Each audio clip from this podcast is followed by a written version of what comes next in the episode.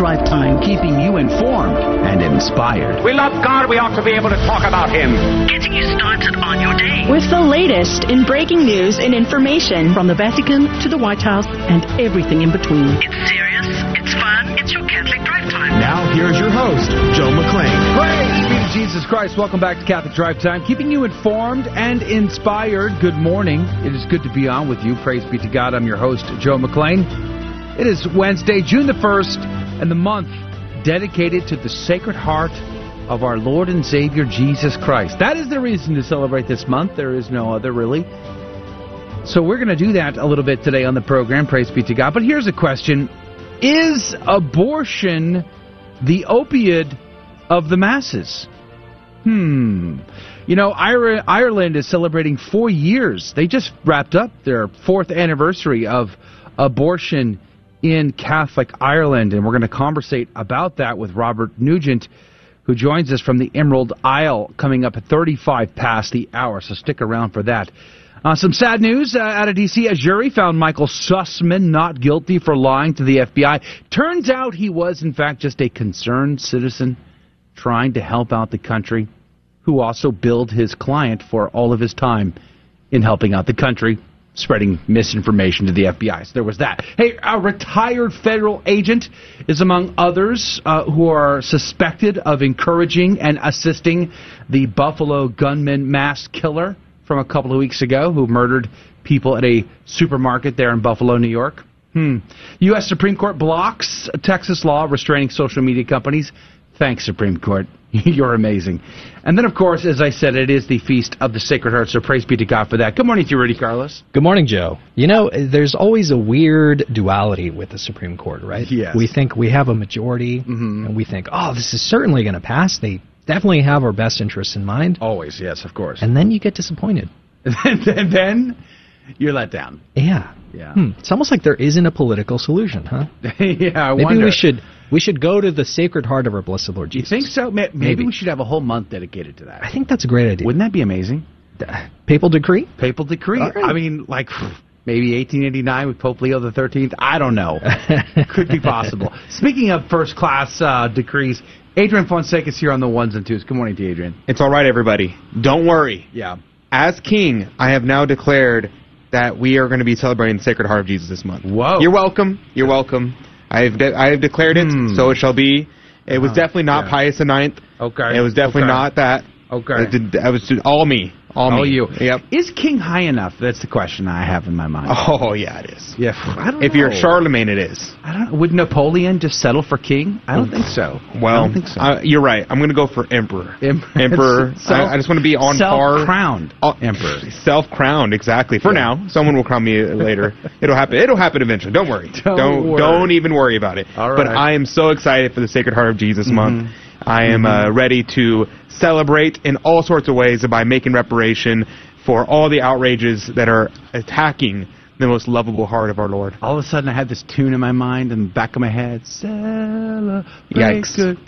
Come on! No, not that. That's not not the way to celebrate the No, Sacred Heart. that's not? No, not No? the way to do it. Okay. And then they goes, No, Yeah. instead, instead of uh, doing uh, what Rudy and Joe are doing, uh, you can actually make reparation for sins and outrages against the Sacred Heart by Amen. going to Mass, by going to adoration, by receiving communion worthily. Uh, these things our Lord has set up for us to, by His means, to make reparation for sins against Him. Right. Sure. Okay. Mm-hmm. Yeah. No disco. no, just no. Just In fact, that actually, I may have to do more reparations Okay. because of that disco dance you just did. should we convert sacred hymns to disco? I wonder. Should we just get the not? gather hymnal and Mm. use it for firewood? They did folk masses. Why don't why not disco masses? yeah, I guess if you open Pandora's box, Mm. all things are possible, I suppose. all right, enough shenanigans. We're going to pray, and during the Sacred Heart month here in the month of June, we're going to do the Memorare to the Sacred Heart. So uh, let's do that now. In the name of the Father, the Son, and the Holy Ghost, amen. Remember, O most sweet Jesus, that no one who has had recourse to thy Sacred Heart, implored its help, or sought its mercy was ever abandoned. Encouraged with confidence, O tenderest of hearts, we present ourselves before thee, crushed beneath the weight of our sins. In our misery, O Sacred Heart of Jesus, despise not our simple prayers, but mercifully grant our requests. In the name of the Father, the Son, and the Holy Ghost. And now your headlines with Rudy Carlos. Good morning. Thanks for tuning into Catholic Drive Time. Today is Wednesday, June 1st, and here are your headlines this morning. Just the News reports Supreme Court clerks are asked for phone records as draft leak investigation ramps up. Some clerks are so alarmed over the new request that they have begun pondering hiring their own outside counsel. The action by the court to gather records is unprecedented and is the most significantly publicly reported uh, development made thus far in the investigation into who provided Politico with a draft opinion that was published on the night of May 2nd. The continued probing of the clerks suggests that the court has, as of yet, been unsuccessful in its effort to determine the identity of the leaker. The Blaze reports Uvalde police and the school district are no longer cooperating with the Texas investigation into police response. Local law enforcement has been under incredible scrutiny over the mass shooting at the Uvalde Elementary School. Police have revised initial statements about their response to the attack several times, leading to greater criticism. The decision was reportedly made after a press conference on Friday by Colonel Steven McCraw, the head of the DPS, where he said that the decision to delay entry into the classroom was against protocol and the wrong decision. The Daily Wire reports jury clears former Clinton attorney Michael Sussmann of lying to FBI. Durham alleged in Sussmann's charging documents that the cybersecurity attorney, which is Sussmann, intentionally misrepresented himself to gain audience with Baker, an FBI lawyer. Sussmann then told the then FBI lawyer that he was coming to the Bureau as a good citizen, when in reality Sussmann was passing shaky opposition research on behalf of his clients, the Clinton campaign and tech executive Rodney Joffe. As many as three donors to former Secretary of State Hillary Clinton sat on the jury, including one who donated to Representative Alexandria Ocasio Cortez. And Reuters reports Tsai says U.S. National Guard is planning cooperation with Taiwan military. The United States is planning on cooperation between its National Guard and Taiwan's military, Taiwan President Tsai Ing wen said, deepening security ties in the face of what Taipei's government complains is a rising threat from China. The United States is Taiwan's most important international supporter and arms supplier, despite the lack of former, formal diplomatic ties. And those are your headline news this morning. God love you. The saint of the day is not Inigo Montoya. It is Saint Inigo of Oña. Yes, very different. He is actually who Saint Ignatius of Loyola was named after. Inigo, Inigo was born in the 11th century and was reportedly a native of Bilbao in northern Spain. Early in life, he was drawn to a life of solitude and left to become a hermit. Later, he traveled to Aragon, where he received the religious habit of a monk at San Juan de Peña. Eventually being elected prior, his term completed, Inigo was again drawn to the hermit's desert, and he resumed his hermetical life in the mountains of Aragon. However, in 1029, King Sancho the Great sought out and was able to convince Inigo to become the abbot of a group of monks in a monastery at Oña. The monastery founded by Sancho's father-in-law was in need of reform and he wanted Inigo to lead the process. The process. The choice provided it proved to be an excellent one, and under his administration, the abbey grew rapidly in numbers and sanctity. Inigo's influence extended far beyond the monastery walls, though. He brought unity and accord to communities and individuals who had long been at bitter variance, and he tamed men of violent passions. When a severe drought threatened to to- eh, threatened a total crop failure, God listened to the prayers of Inigo and let the rains fall in abundance. On another occasion, he is said to have fed a great multitude with three loaves of bread. He was, he was two leagues from the abbey when he was seized with the malady which was to claim his life. He was carried home, and upon his arrival, he asked that refreshments should be provided for the two young boys who had escorted the party with torches. But no one else had seen the boys. It is thought that they could, they must have been angels that only an eagle could see. He died on June 1st, 1057, and was canonized by Pope Alexander III about a century later. Saint Inigo of Oña, pray for us. Praise be to God in all things. The gospel today comes to us from John chapter 17, verses 11 through 19. Lifting up his eyes to heaven, Jesus prayed, saying, Holy Father, keep them in your name that you have given me so that they may be one just as we are one. When I was with them, I protected them in your name that you gave me, and I guarded them, and none of them was lost except the son of destruction, in order that the scripture might be fulfilled. But now I am coming to you. I speak this in the world so that they may share my joy completely. I gave them your word, and the world hated them, because they do not belong to the world any more than I belong to the world. I do not ask that you take them out of the world, but that you keep them from the evil one. They do not belong to the world any more than I belong to the world. Consecrate them in the truth. Your word is truth. As you sent me into the world, so I sent them into the world. And I consecrate myself for them, so that they also may be consecrated in truth. The Gospel of the Lord.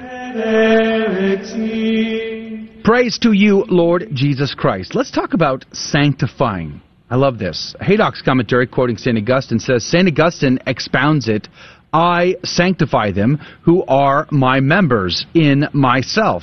The interpretation of St. Chrysostom, of St. Cyril, seems to uh, prefer that to sanctify in the style of Scriptures is oftentimes the same as to offer up a sacrifice.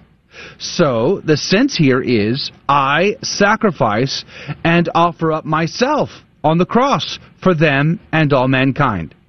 By this, Christ shows that he sanctified the apostles by sanctifying himself because they are the members of his body. Close quote. That's from Haydock's commentary. The Ignatius Catholic commentary says today, sanctify them. To sanctify means to consecrate for a holy purpose, which here concerns the spread and preservation preservation of divine truth.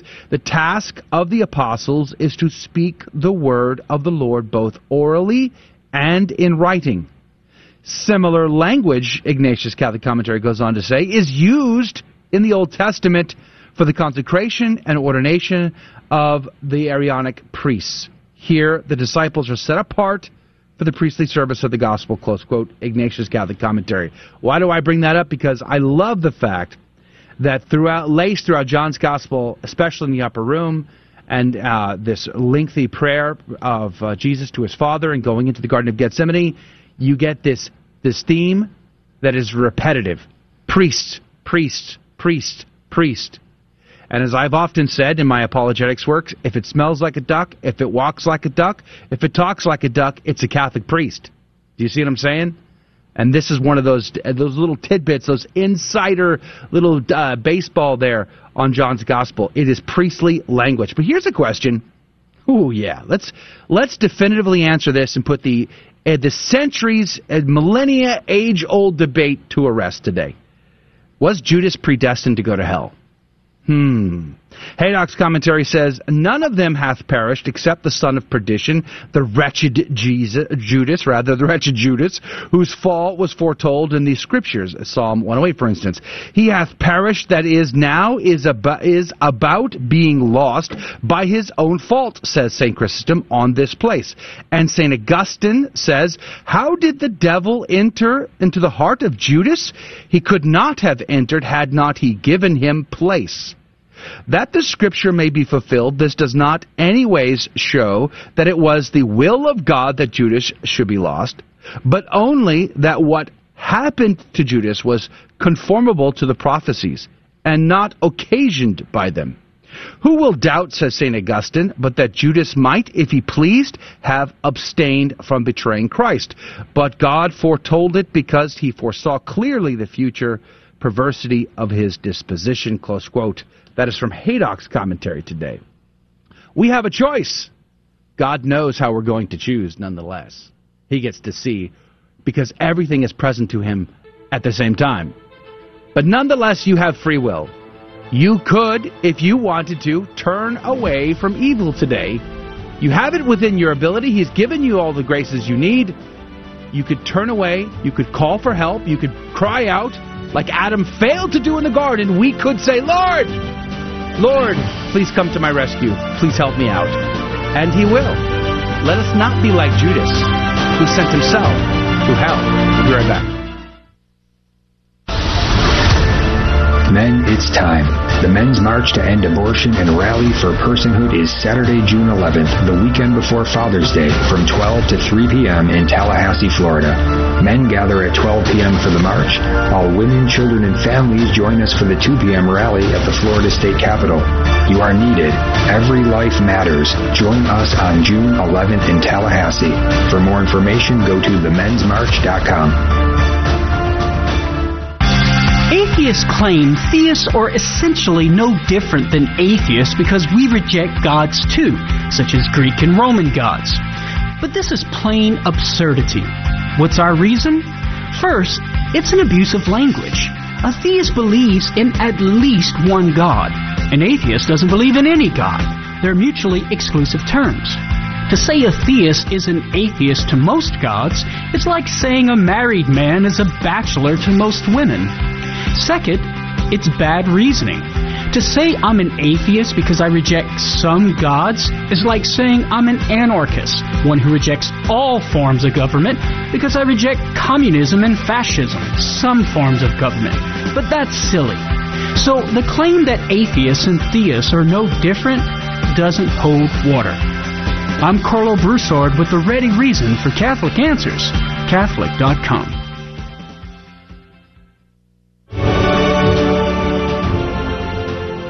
Praise be to Jesus Christ. Welcome back to Catholic Drive Time, keeping you informed and inspired. I'm your host, Joe McClane. So good to be on with you. Praise be to God.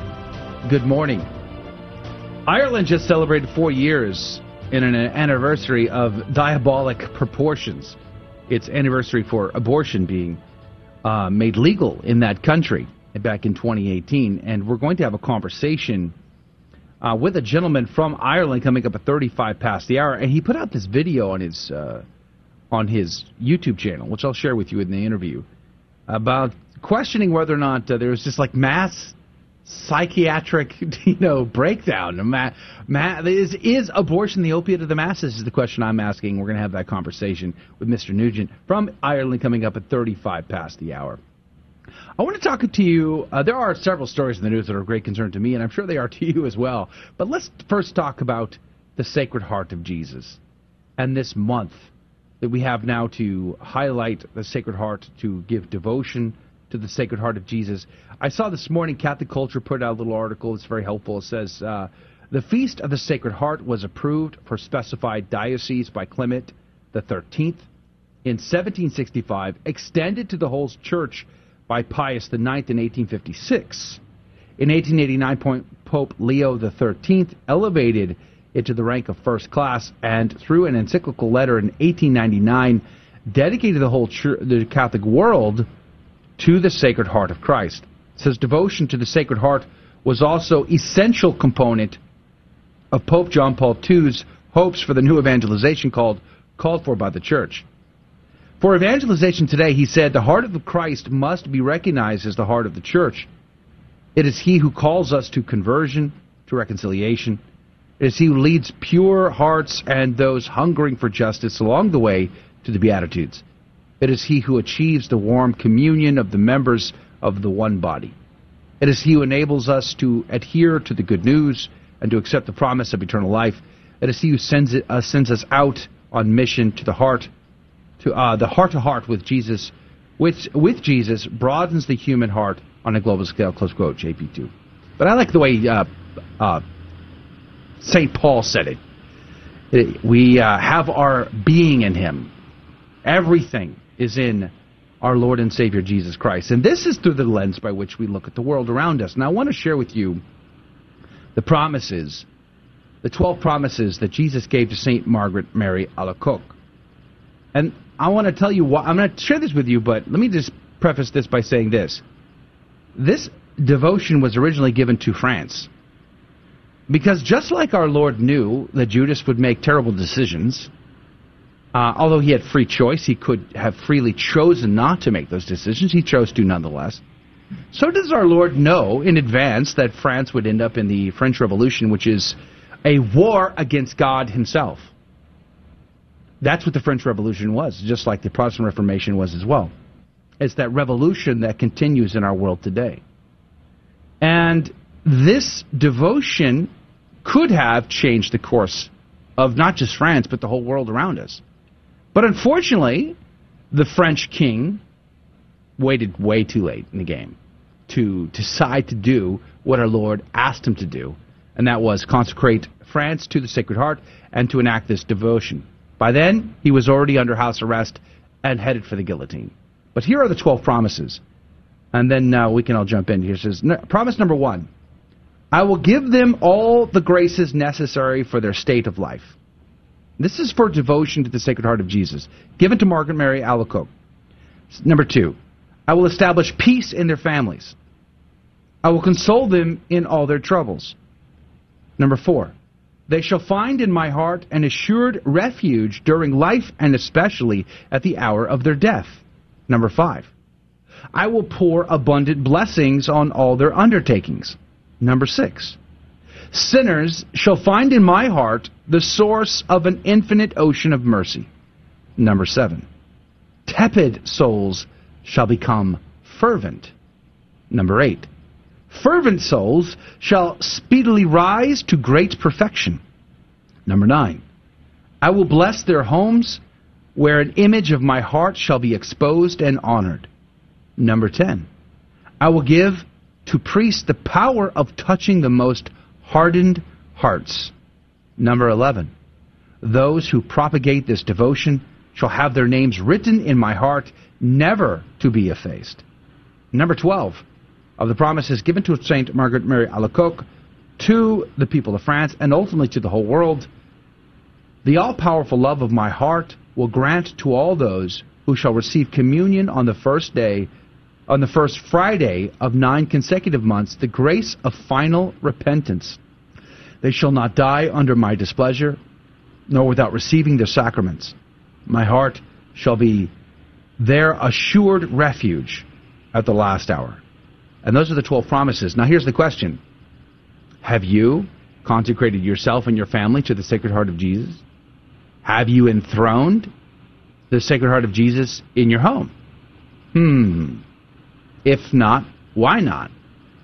And in a world around us that seems to be decaying uh, fairly rapidly, I know uh, there are some in the world who would love to blame traditional Catholics for that uh, for that mess, but the reality is, it is the French, it is the spirit of the French Revolution that persists in our day and age, which is a war against God. And look at the lavishness, the utter gratuitous lavishness our Lord pours out upon us. The, the, the wellspring of graces He gives us in the sacramentals and the devotions. I mean, like he way overcompensates for our effort and attitude. Like all we barely have to show up. It's like it's like the Lord is like, "Do you have a pulse? Okay, done. Here, let me just wheelbarrow these graces upon you."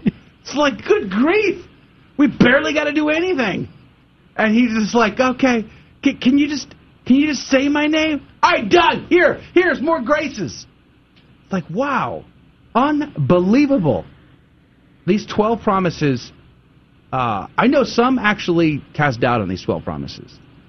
Well, yeah, I mean, it's uh, people. People tend to do that with any sort of uh, sacramental or the promises, and they say, "Well, you know, that's just a private revelation, so it's not magisterial. You don't have to believe it or anything. It may not be real. Maybe, maybe not. Who knows?" But these sacramentals, like you said, Joe, I mean, there's a treasure trove of these, and they're just at our finger fingertips, literally now. You know, we have our phones, we can look them up. Yeah.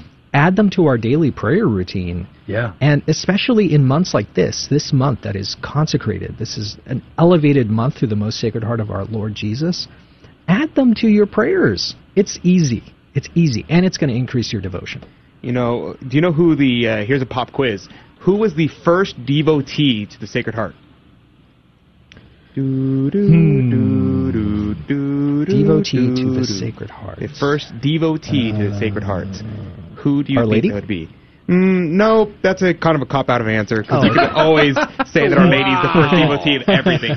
Uh, Dum, dum, dum. but no, the first devotee to the Sacred Heart would be Saint John the Evangelist, the Ah. beloved disciple, because he is in sinu Jesu. He was laying on the breast of On the breast of Christ, Christ, yeah. very close Yeah. to his heart.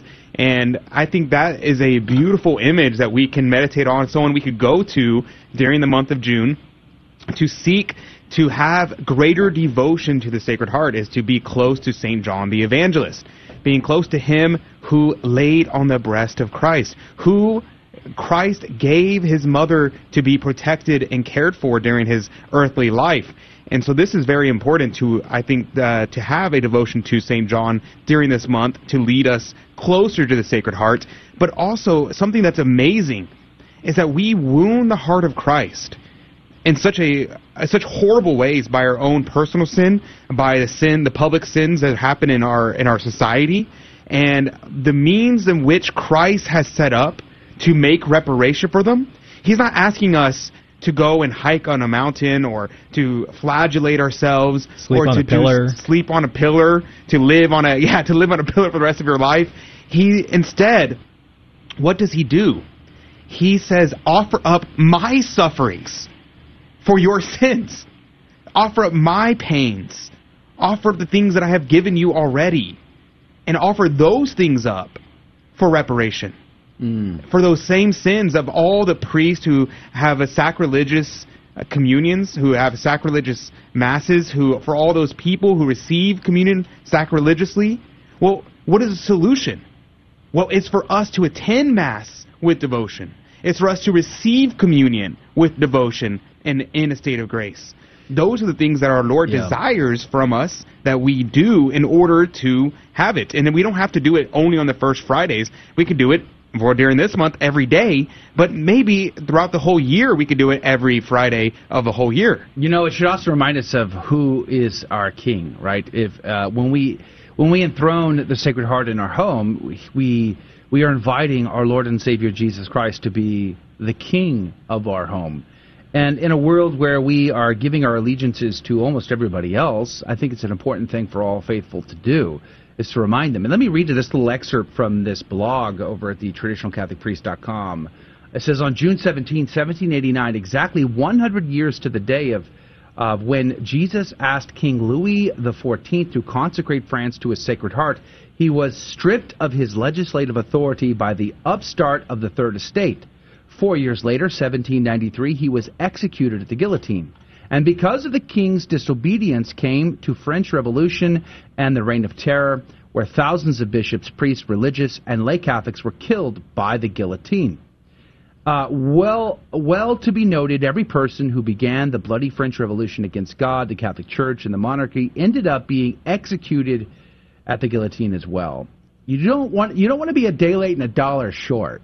You know the the Israelites when they were brought up out of the land of Egypt after 430 years of slavery, the Lord already knew what was going to go down. He's he, the Lord is not a dummy. You know, when he walks in the garden in the cool of the day in Genesis 3, it's not as though he didn't know Adam and Eve had committed this grave sin and would mess up the rest of your life and my life as a result of that. Thanks for that, by the way. Um, you know, he wasn't like looking for them, like, oh, where is Adam? Where is Eve? Where are you hiding from me? It's he's not a dummy, okay? He's not a dummy. He knows. You can't hide from him. He knows your choices that you make. He knows your life. And this is why he pours down bucketfuls of grace upon you in hopes that you will you will get past your own knuckleheadedness in order to uh, respond to those graces. Well, he knew that the people of Israel would get to the land and they would turn out to be just like their pagan neighbors. And they would want a king. And he warned them, you're, you're going to want one, okay? But don't ask. Don't. I'm your king, okay? I'm the guy. You and me together. We're together in this. I'm your king. You got a king. You want a king? I'm your guy. But you're not going to be satisfied with that. You're going to want some knucklehead to be your king. Okay, and I'm going to give you what you want, and you're going to regret it because he's going to take your children, take your wives, and take your money. And that's exactly what happened. And it became a period of penance for them. And it, you can argue in some ways it, it remains even to this day. But when our Lord and Savior Jesus came, he came to finally set right what had been set wrong. He is our King. He is the King of kings and the Lord of lords. And we should enthrone him in our hearts and in our homes and in our families and in our society. So I don't know what you're celebrating this month of June, Uh, But if you haven't done so already, consider celebrating the Sacred Heart of the King of Kings and the Creator of all the universe. We'll be right back. More is coming. From the University of Dallas and as seen on EWTN. What can I do that is the definite service that God wants me to give to the world? Think of the, the challenges that we have coming from our culture. We really need the virtue of courage. Are you ready to put yourself into the hazard? Are you ready to say yes to the call? Are you ready to be a witness to love? The Quest. All episodes streaming now at quest.udallas.edu. Hi, this is Walter Crawford with Homeschool Connections, a proud sponsor of the Guadalupe Radio Network. Please save the date for this year's The Catholic Homeschool Conference. It's virtual, so you can attend from the comfort of your own home or from an in-person watch party in your local community. It's Friday, June 10th and Saturday, June 11th. Our theme this year is empowering you to homeschool joyfully. May God continue to bless your homeschool journey. More information is available at CatholicHomeschoolConference.com. Men, it's time. The Men's March to End Abortion and Rally for Personhood is Saturday, June 11th, the weekend before Father's Day, from 12 to 3 p.m. in Tallahassee, Florida. Men gather at 12 p.m. for the march. All women, children, and families join us for the 2 p.m. rally at the Florida State Capitol. You are needed. Every life matters. Join us on June 11th in Tallahassee. For more information, go to themensmarch.com. Welcome back to Catholic Drive Time, keeping you informed and inspired. And now more headlines. The Breitbart reports Authorities find 70 missing children during Texas operation. Our most precious resource, they say. 70 missing children were found by authorities, most of them in West Texas, during a lengthy effort dubbed Operation Lost Souls. The children were found in Midland, Odessa, El Paso, Dallas, Fort Worth, Colorado, and Ciudad Juarez, Mexico. The operation ran from the end of April through mid May in El Paso, Midland, Ector, and Tom Green counties. Many of the children were runaways and were between the ages of 10 and 17. Some children were victims of sex trafficking and physical and sexual abuse. Breitbart also reports U.S. cinemas fear popcorn shortage as Biden's supply chain crisis spreads. It's a mess, they say. Cinemas around the country are reportedly fearing an imminent shortage of popcorn and other concession stand staples, including popcorn bags and beverage cups, as the supply chain failures of the Biden administration threaten to upend what theaters were hoping would be a mass return to moviegoing this summer. The popcorn shortage reportedly stems from a failure to convince more farmers to grow enough corn rather than more lucrative crops like soybeans. In addition, President Biden's inability to fix a shortage of truckers continues to wreak havoc on shipments across the supply chain. And the Epoch Times reports U.S. military base cancels drag queen story hour for kids after pressure from senator. An overseas U.S. Air Force base has canceled a children's storytime hour featuring a drag queen after a Republican congressman demanded the show be dropped. The Ramstein U.S. Air Force Base in Germany canceled the event initially planned for June 2nd called Drag Queen Storytime after Senator Marco Rubio from Florida sent a letter on May 26 to Air Force Secretary Frank, Frank Kendall urging him to cancel what the congressman called publicly funded propaganda. He says, quote, I urge you to immediately cancel this politically divisive event and take appropriate disciplinary action against all involved in allowing this gross abuse of taxpayer funding to place children in a sexualized environment, unquote, Rubio's letter read. And those were your headline news this morning. God love you. Praise be to God in all things. Thank you, Rudy, for keeping us up to date. We appreciate that uh, greatly. Joining us now, all the way from uh, Ireland, praise be to God, is uh, Mr. Nugent. He has a YouTube channel that I found not all that long ago, really, and I've been really, really enjoying it. Uh, Decree, Decree be determined to be Catholic. Good morning to you, sir. Thank you for being on with us. Thanks very much, Joe. It's a pleasure to join you this morning. I've been uh, enjoying your YouTube channel, your content there. We'll be linking to it on our uh, live video feeds today. But I want to talk about Ireland in particular. Um, you just celebrated a very grotesque anniversary of abortion in your country. Um, now, I've never been to Ireland, so uh, yes, I have some uh, heritage in that regard. But nonetheless, outside looking in, we always think of, of of Ireland from a Catholic perspective, and St. Patrick, of course, and we think, how is this possible? Like, we're a bunch of pagan heathens. That much we know. But how is it possible for Catholic Ireland to fall so far? What is it like from your perspective? Um, in Ireland at the moment, um, many people will remember that we had, unlike many other countries, unlike the US, in Ireland we had a popular vote on abortion. And we were kind of surprised when we went out, started canvassing back in 2018, knocking on doors and seeing statues of Padre Pio, and then people saying, well, I, I support abortion because my local priest says, look, you can follow your conscience and all this. And we became clear that decades of bad catechesis because I wasn't catechized in the 1980s, and so many of my peers. Decades of bad catechesis, bad formation, has just led to Catholics not understanding and knowing their faith. That's simply what's happened in, in, in Ireland over the last number of years, because we moved from the 1960s and 1970s, where all of the faith formation was done by priests and religious in schools. In the 60s and 70s, there would have been Christian Brothers and, uh, you know, all of these different um, religious schools run by religious. Uh, they moved, they left the scene, and in the 80s, 90s, and so, so on, it's been run by laity that are supposed to to teach the faith, but it's uh, it's really bad. So that that's simply where we are. It's a it's it's a sad lack of leadership, and obviously the the abuse scandals over the last 30 years that since the early 1990s that has really hammered the morale of bishops and priests who are, simply afraid to teach us the truth, to speak up about the truth, um, and to stand for you know the, the, faith. And this has really less led to the decimation of the Catholic Church in Ireland. Um, we've had we have four seminarians out of a population wow. of yeah four seminarians that entered last year four sem- um, there's about uh, 10 seminarians that left Ireland to go to traditional seminaries. Mm. So that, that, that's just in the last year. Um, there was going to be five, but because they were they were demanding that they get a certain treatment, medical treatment last year. Uh, one seminarian said, "Look, I prefer not to have that treatment to go into seminary," and he he he wasn't allowed in. So that that'll give you an idea where we are at the moment in Ireland.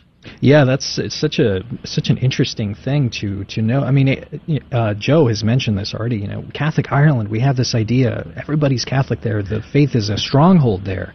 But uh, you know, I'm thinking about the uh, the lockdowns that happened recently and how that affected the faith of so many people, where they made mass something that was not uh, obligatory, that was not something as important as keeping a store open, for example. In your experience, uh, how is the faith surviving after having the churches being being been locked down for so long? Yeah, so we had a very strange experience. Never thought I'd see this in my lifetime. Um, in 2020, March, everything closed, churches closed, they stopped giving public masses. And we thought for March for a couple of weeks, you know, two weeks to flatten the curve. We all remember that. We thought, okay, look, we'll survive two to three weeks and let it go. But it kind of trickled on April, May, June. Um, and then in July 2020, the government kind of relaxed it a little bit so that we could have mass. And our local parish priest here, um, he said he, he sent us out a letter saying, "Look, I'm not going to start saying mass publicly yet because I need more time to understand the regulations and so forth." Even though we were all working in factories here and working 12-hour shifts and 8-hour shifts in our factories, we we couldn't go to mass. This was the sad reality. So we had to we started traveling to mass in other places. Um, and uh, we I, I, wrote to a bishop I knew and I said, look, this is the situation he's in, and we're in. And he said, look, eh, nobody's going to criticize you or judge you if you're going to say the society is supposed to attend for mass, which we did.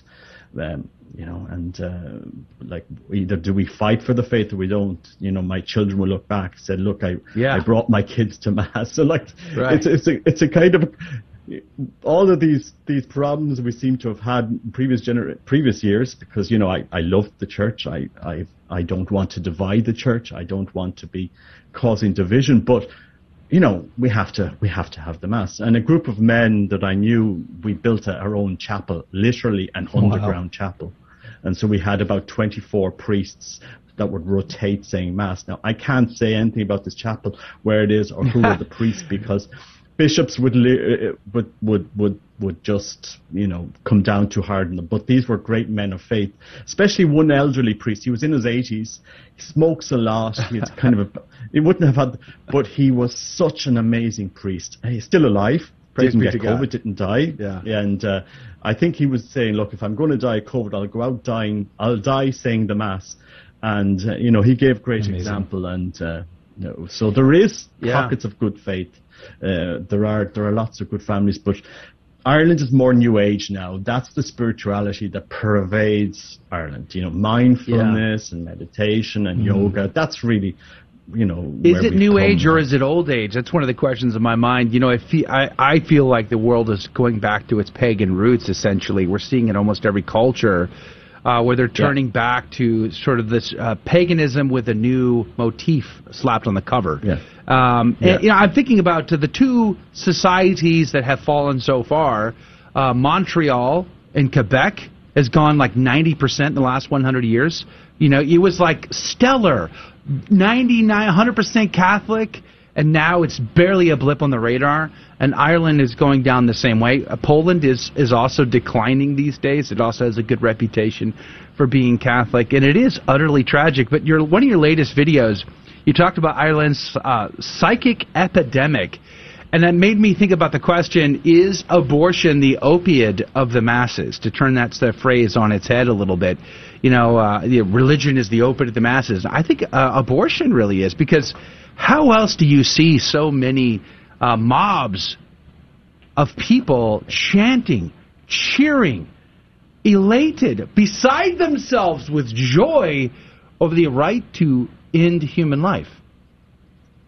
I mean, I suppose we couldn't understand it. You know, I'm I, I'm a father. I have children. As I said, I looked at my children when the when you know three after three month scan. We named our children in the womb. We knew the sex. You know, we we, we heavily identified with with the, that beautiful person in the womb. And during one of our my our one pregnancy, one, our daughter, she, my wife had an illness, and um, they said, well, in normal circumstances in other countries, you'd be recommended to abort this baby because she would be born with, with um, uh, defects and so forth. Now, there was no, not a chance we would even consider it, and at the time it was illegal in Ireland, but that's what the doctors were saying at the time, kind of nudge, nudge, you can go to England and get sorted if you, if you don't want to continue. But that's, that's really where we are, and my daughter's perfectly healthy, she has nothing Praise wrong with her, God. and, uh, uh, but, you know, this is the sad, the sad, the sad situation where we are. I mean, all during that campaign, guys. Hold we that thought. Hold it- that thought. Sorry, we have we're up against a hard break here. Robert Nugent is our guest. He is the uh, the host. He has a YouTube channel called Decreevy, Determined to be Catholic. We'll link to it. You should check it out. But we're talking about the uh, psy- the psychic epidemic in Ireland for abortion. All of that and more coming up on the other side of this very quick break. Don't go anywhere. Catholic Drive Time. We'll be right back.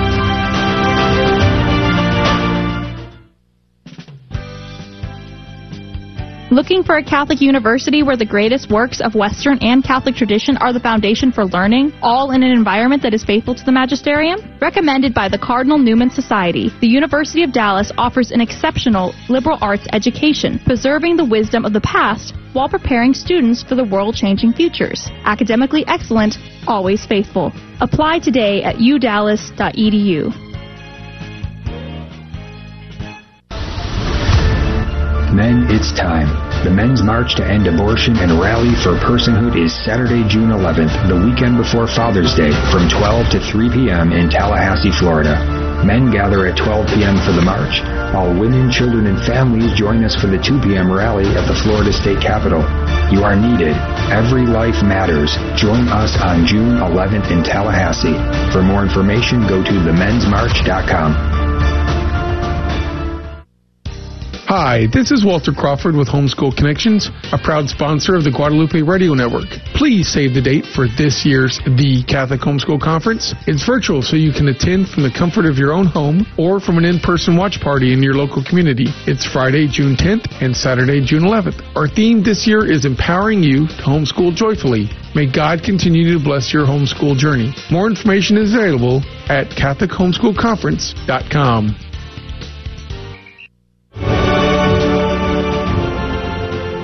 Praise be to Jesus Christ. Welcome back to Catholic Drive Time, keeping you informed and inspired. I'm your host, Joe McClane. So good to be on with you. Praise be to God. Robert Nugent is our guest. His uh, YouTube channel is Decree Be Determined to be Catholic. Robert, welcome back to the show. Real quick, before we jump back into the conversation, you are a you're a tour guide of some kind. You're like a Catholic uh, tour guide. Like, what is it you do? Okay, so I, I, work my day job. I work for an American multinational. Uh, I won't say their name on the radio, but um, the, uh, I work in supply chain. And in my pastime, uh, my son and myself, he's 12 years old, we've been walking across Spain. So we are a tour guide in the sense that as we walk across, we pick up people ah, from all over the world. It. A lot of Americans actually um, that we've known, no doubt. and uh, so it's a, it's our amateur pastime. Uh, we're, so we're walking from Fatima next month up to Santiago de Compostela. Oh, so how wonderful! Praise yeah, be to God. If someone wanted you uh, to uh, be their official Santiago tour guide, would you be open to that? Absolutely, and they and I I'd be more than happy if they want to come along. So they if they go to my channel, my emails there, and just reach out to me. Got it. Something they're interested. Decree determined yeah. to be Catholic. Again, we'll link to it. But let's jump back in. In that video before the break, you were starting to get into this. So you played these clips of this crowd just really beside themselves, happy for the right to kill human beings. You know, this uh, Moloch worship. Um, it is very disturbing to see that. Yeah, it is, and and a, and a part of that video that people didn't miss is that you have the celebrations and also you have the music, which the title of that music is Black Mass because abortion is the anti-sacrament. It is it is the it is the anti-sacrament. It is the destruction of life, the destruction of the most precious. Uh, without without the right to life, without the simple acknowledgement that the child has value. Where are we going as a society? And uh, it was always harped on, oh, look, people are traveling for abortions. But the reality is, guys, we went from 2,000 abortions a year to 6,666 abortions. Wow. Um, and there's a friend of mine, he's, and he's wrote a book called The Gentle Traditionalist, Roger Buck and he goes into a lot of the problems that that are faced in Ireland, um, and he's kind of dissected them down, and we've been talking about this, and so that that um, quote that I have, that psychic. Um, epidemic, you know, really comes from Roger and his inspiration, his books and so forth, because he, says he's looking at the problems that we're facing in Ireland. Uh, you know, how how is it that we we've we've come so far, and what's the next step? The next step, obviously, be euthanasia, and we have all of the woke uh, culture that's invading Ireland. But I do see I do see a lot of hope. It's not like I don't I don't want to make people depressed. There's a lot of hope because you see people realizing this has gone so far, this project, that that they're, they're sensing that something is deeply wrong in, in, in this in this um, maneuver to uh, I, to really destroy the humanity to, to destroy society. I mean, if we can't have, if we can't value the child in the womb, where are we going as our future? You know, you know it's fascinating for me. I love history. I uh, do that in my pastime. I read history books. Um, America has never been a Catholic country. Uh, it was barely tolerated in our colonial days. Uh, it got better over time. Praise be to God. I would say we're more Catholic now than we've ever have been in, in history, and we got tons of problems here, obviously. Whereas Ireland, as we've already uh, you know spoken of, it's synonymous. Like we just everyone yeah. from the outside thinks of Ireland as Catholic, even still to this day, even though it's simply not true. So I, um, I bring this up to ask the question. Unlike in America, I take the, the, the premise that it is impossible to vote an ethical society into office. It's like it's not going to happen. Yeah. You're not going to vote and get the reign of Mary. Okay. Yeah. Uh, in yeah. in Ireland, though, is it still possible to for your vote to have an impact on a religious and spiritual level? No, not, not, there's not simply a chance that will happen at this moment of time. None of the parties uh, have a majority to to uh, bring back Catholic values into Ireland. It's simply there. There 90% of or 85% of those in our parliament would not support uh, 85% of those in our parliament support abortion, support uh, and a whole platter of other uh, areas that are against the faith. In the US, you stand a little bit more of a chance on that. Um, in, I, when I was doing my channel, I was doing my research for my channel, I traveled around the US. I traveled to the to, uh, to Hanceville, Alabama, to Shrine of the Blessed Sacrament, and you do see in America there's a lot more dynamics. There's a lot more living, vibrant Catholic par- parishes, beautiful area. We and you try and we come back to Ireland and try and bring this here where everybody in quotes is Catholic, you know, 85% or something like that. But the faith is the faith isn't lived in most parishes. You don't have the dynamics that many Catholics would take for granted in the US in, in some beautiful parishes. Um, we don't have the dynamics of a large traditional movement. We're very small here, and uh, and these movements, these dynamics help grow the faith, help keep it in balance, help challenge people. Whereas in Ireland, we're way behind, and this is the sad reality. Mm. And uh, and with you know, yeah, just, with the growing divide within the church itself, uh, I, I, imagine that that's getting much worse for for you and for the faith yeah. there. Yeah, we had a Jesuit come here last week and tell us that, uh, you know, to get ready for gay blessings, to get ready for women priests, women deacons. Wow. Um, and this is the synodal path. I have it on my channel, so it's not like I'm. people can just go and listen to his actual words. Don't listen to what I'm saying here. This is what the Jesuit told us, and uh, he's not alone. There's others in his, uh, you know, that say, look, it, the church is becoming a democracy and it'll be, you know, will, you know, the, this, the spirit of the age will is going to is so going to drive for. What exactly is the sense of the faithful in Ireland? Then, I, I mean, uh, clearly, when I say sense of the faithful, I don't mean the of all the Catholics that are there, but of those who are faithful to the church, who are faithful to the traditions, because you know tradition does not change. Uh, what uh, is the sense of the faithful there? Are they kind of just keep your head down and I'm just going to go to mass and try to survive and be Catholic and die Catholic and raise my kids Catholic, or is there kind of a, a fighting spirit? You know, like in America we have the, the Fighting Irish and Notre Dame yeah. uh, here in in uh, in, in America, and uh, so what is the sense of the faithful there in Ireland? Yeah, I t- there is there are lots of really strong uh, groups in Ireland uh, on both sides. You have a lot in the traditional movement that are well catechized, and you can see in elsewhere now a lot of strong people um, coming out, especially young men, which really surprised me, uh, really loving digging into their faith um, and, and, fighting back on that.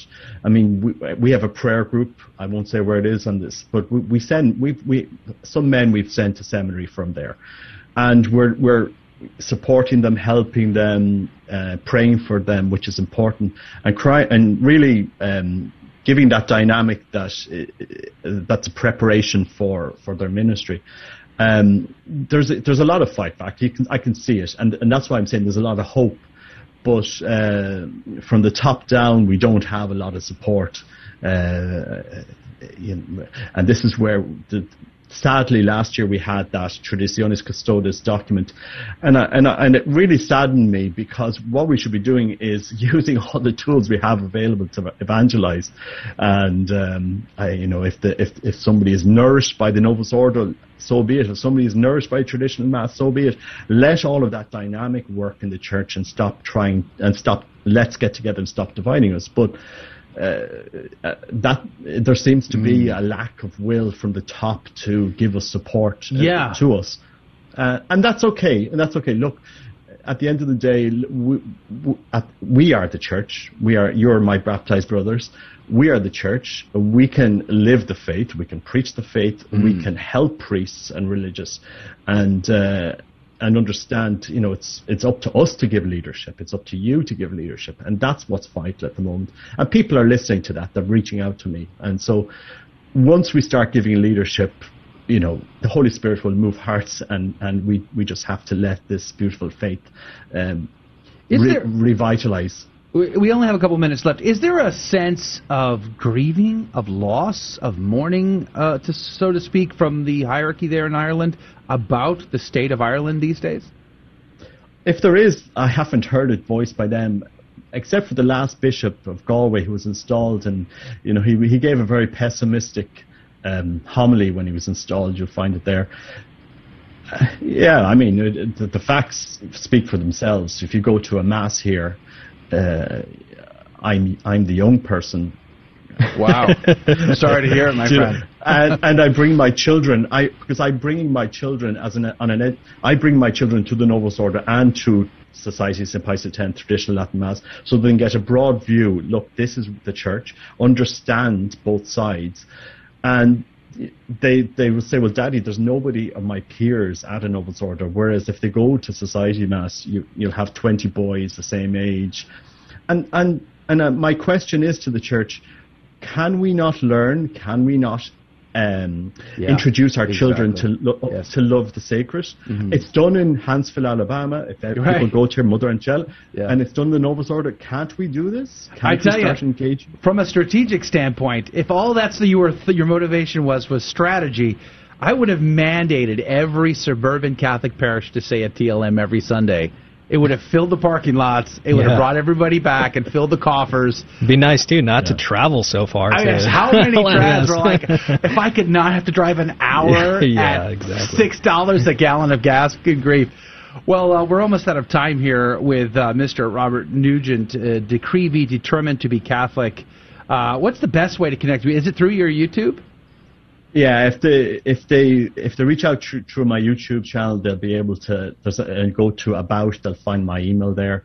And the channel is set up to support other um, bloggers in Ireland. So it's any of the funding that, that they're sending me, we're we're buying laptops and equipment for Oh, other wow. people to lay, laity. Praise Um, uh, so it's it's and it's pure frustration. I'm doing this out of pure frustration to, to get to to drive forward a conversation in the church. So if people want to help with me and reach out, I'd be more than helpful. But I, I, I personally don't need the money. Thank God has looked after me. But I do want other Catholics that I know to uh, have the tools available to start preaching the faith. So that's that's the inspiration for the channel. Yeah, praise be God. I've uh, been enjoying it. Decree V, determined to be Catholic on YouTube.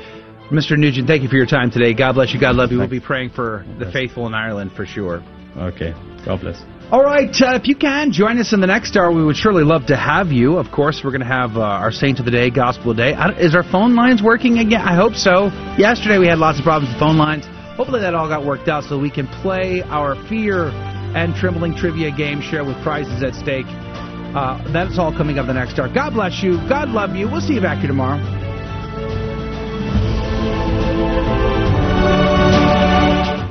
Eve Gambo is a real Guadalupe radio listener. To help her explain the impact that Catholic radio has had on her life, we had Rocky come in and help her tell her story. Before I was able to listen to Catholic radio, I would listen to other Christian radio stations, just because there was no Catholic radio. Hey, you know, Mickey always tells me, you know, Catholic radio, you know, is kind of like having an angel on your shoulder. Those other stations were okay, but I always felt like something was missing. Catholic radio is a huge blessing because it shares the full truth. Well, it was like a wake up call. Kind of like getting punched with an uppercut, only with the truth. Please, if you have not made a pledge of support to keep Guadalupe Radio on the air, do it now. And if you have made a pledge, please fulfill that pledge. I want to make sure that I always have my Catholic radio station. Yeah, make sure you send in your pledge. You know, you can do so by going to grnonline.com or 888-784-3476. Hi, this is Walter Crawford with Homeschool Connections, a proud sponsor of the Guadalupe Radio Network. Please save the date for this year's The Catholic Homeschool Conference. It's virtual, so you can attend from the comfort of your own home or from an in-person watch party in your local community. It's Friday, June 10th and Saturday, June 11th. Our theme this year is empowering you to homeschool joyfully. May God continue to bless your homeschool journey. More information is available at CatholicHomeschoolConference.com. Men, it's time. Moral relativism is growing and the soul of our nation is at stake. Nowhere is it more manifestly obvious than with the daily ongoing mass murder of abortion. As leaders, protectors, and providers, we must go first in facing reality, taking responsibility, repenting for what we've done and haven't done, and resolving to do more. The opportunity is before us on Saturday, June 11th the weekend before Father's Day in Tallahassee, Florida. We'll be gathering at 12 p.m. and embarking on a four mile march of prayer and sacrifice that will culminate in a 2 p.m. rally at the Florida State Capitol. We welcome all women, children, and families to join us in standing up for the personhood of the preborn at the 2 p.m. rally. We're also hoping Governor Ron DeSantis will join us and assure us that he will lead on life. Join us June 11th in Tallahassee. For more information, go to themensmarch.com.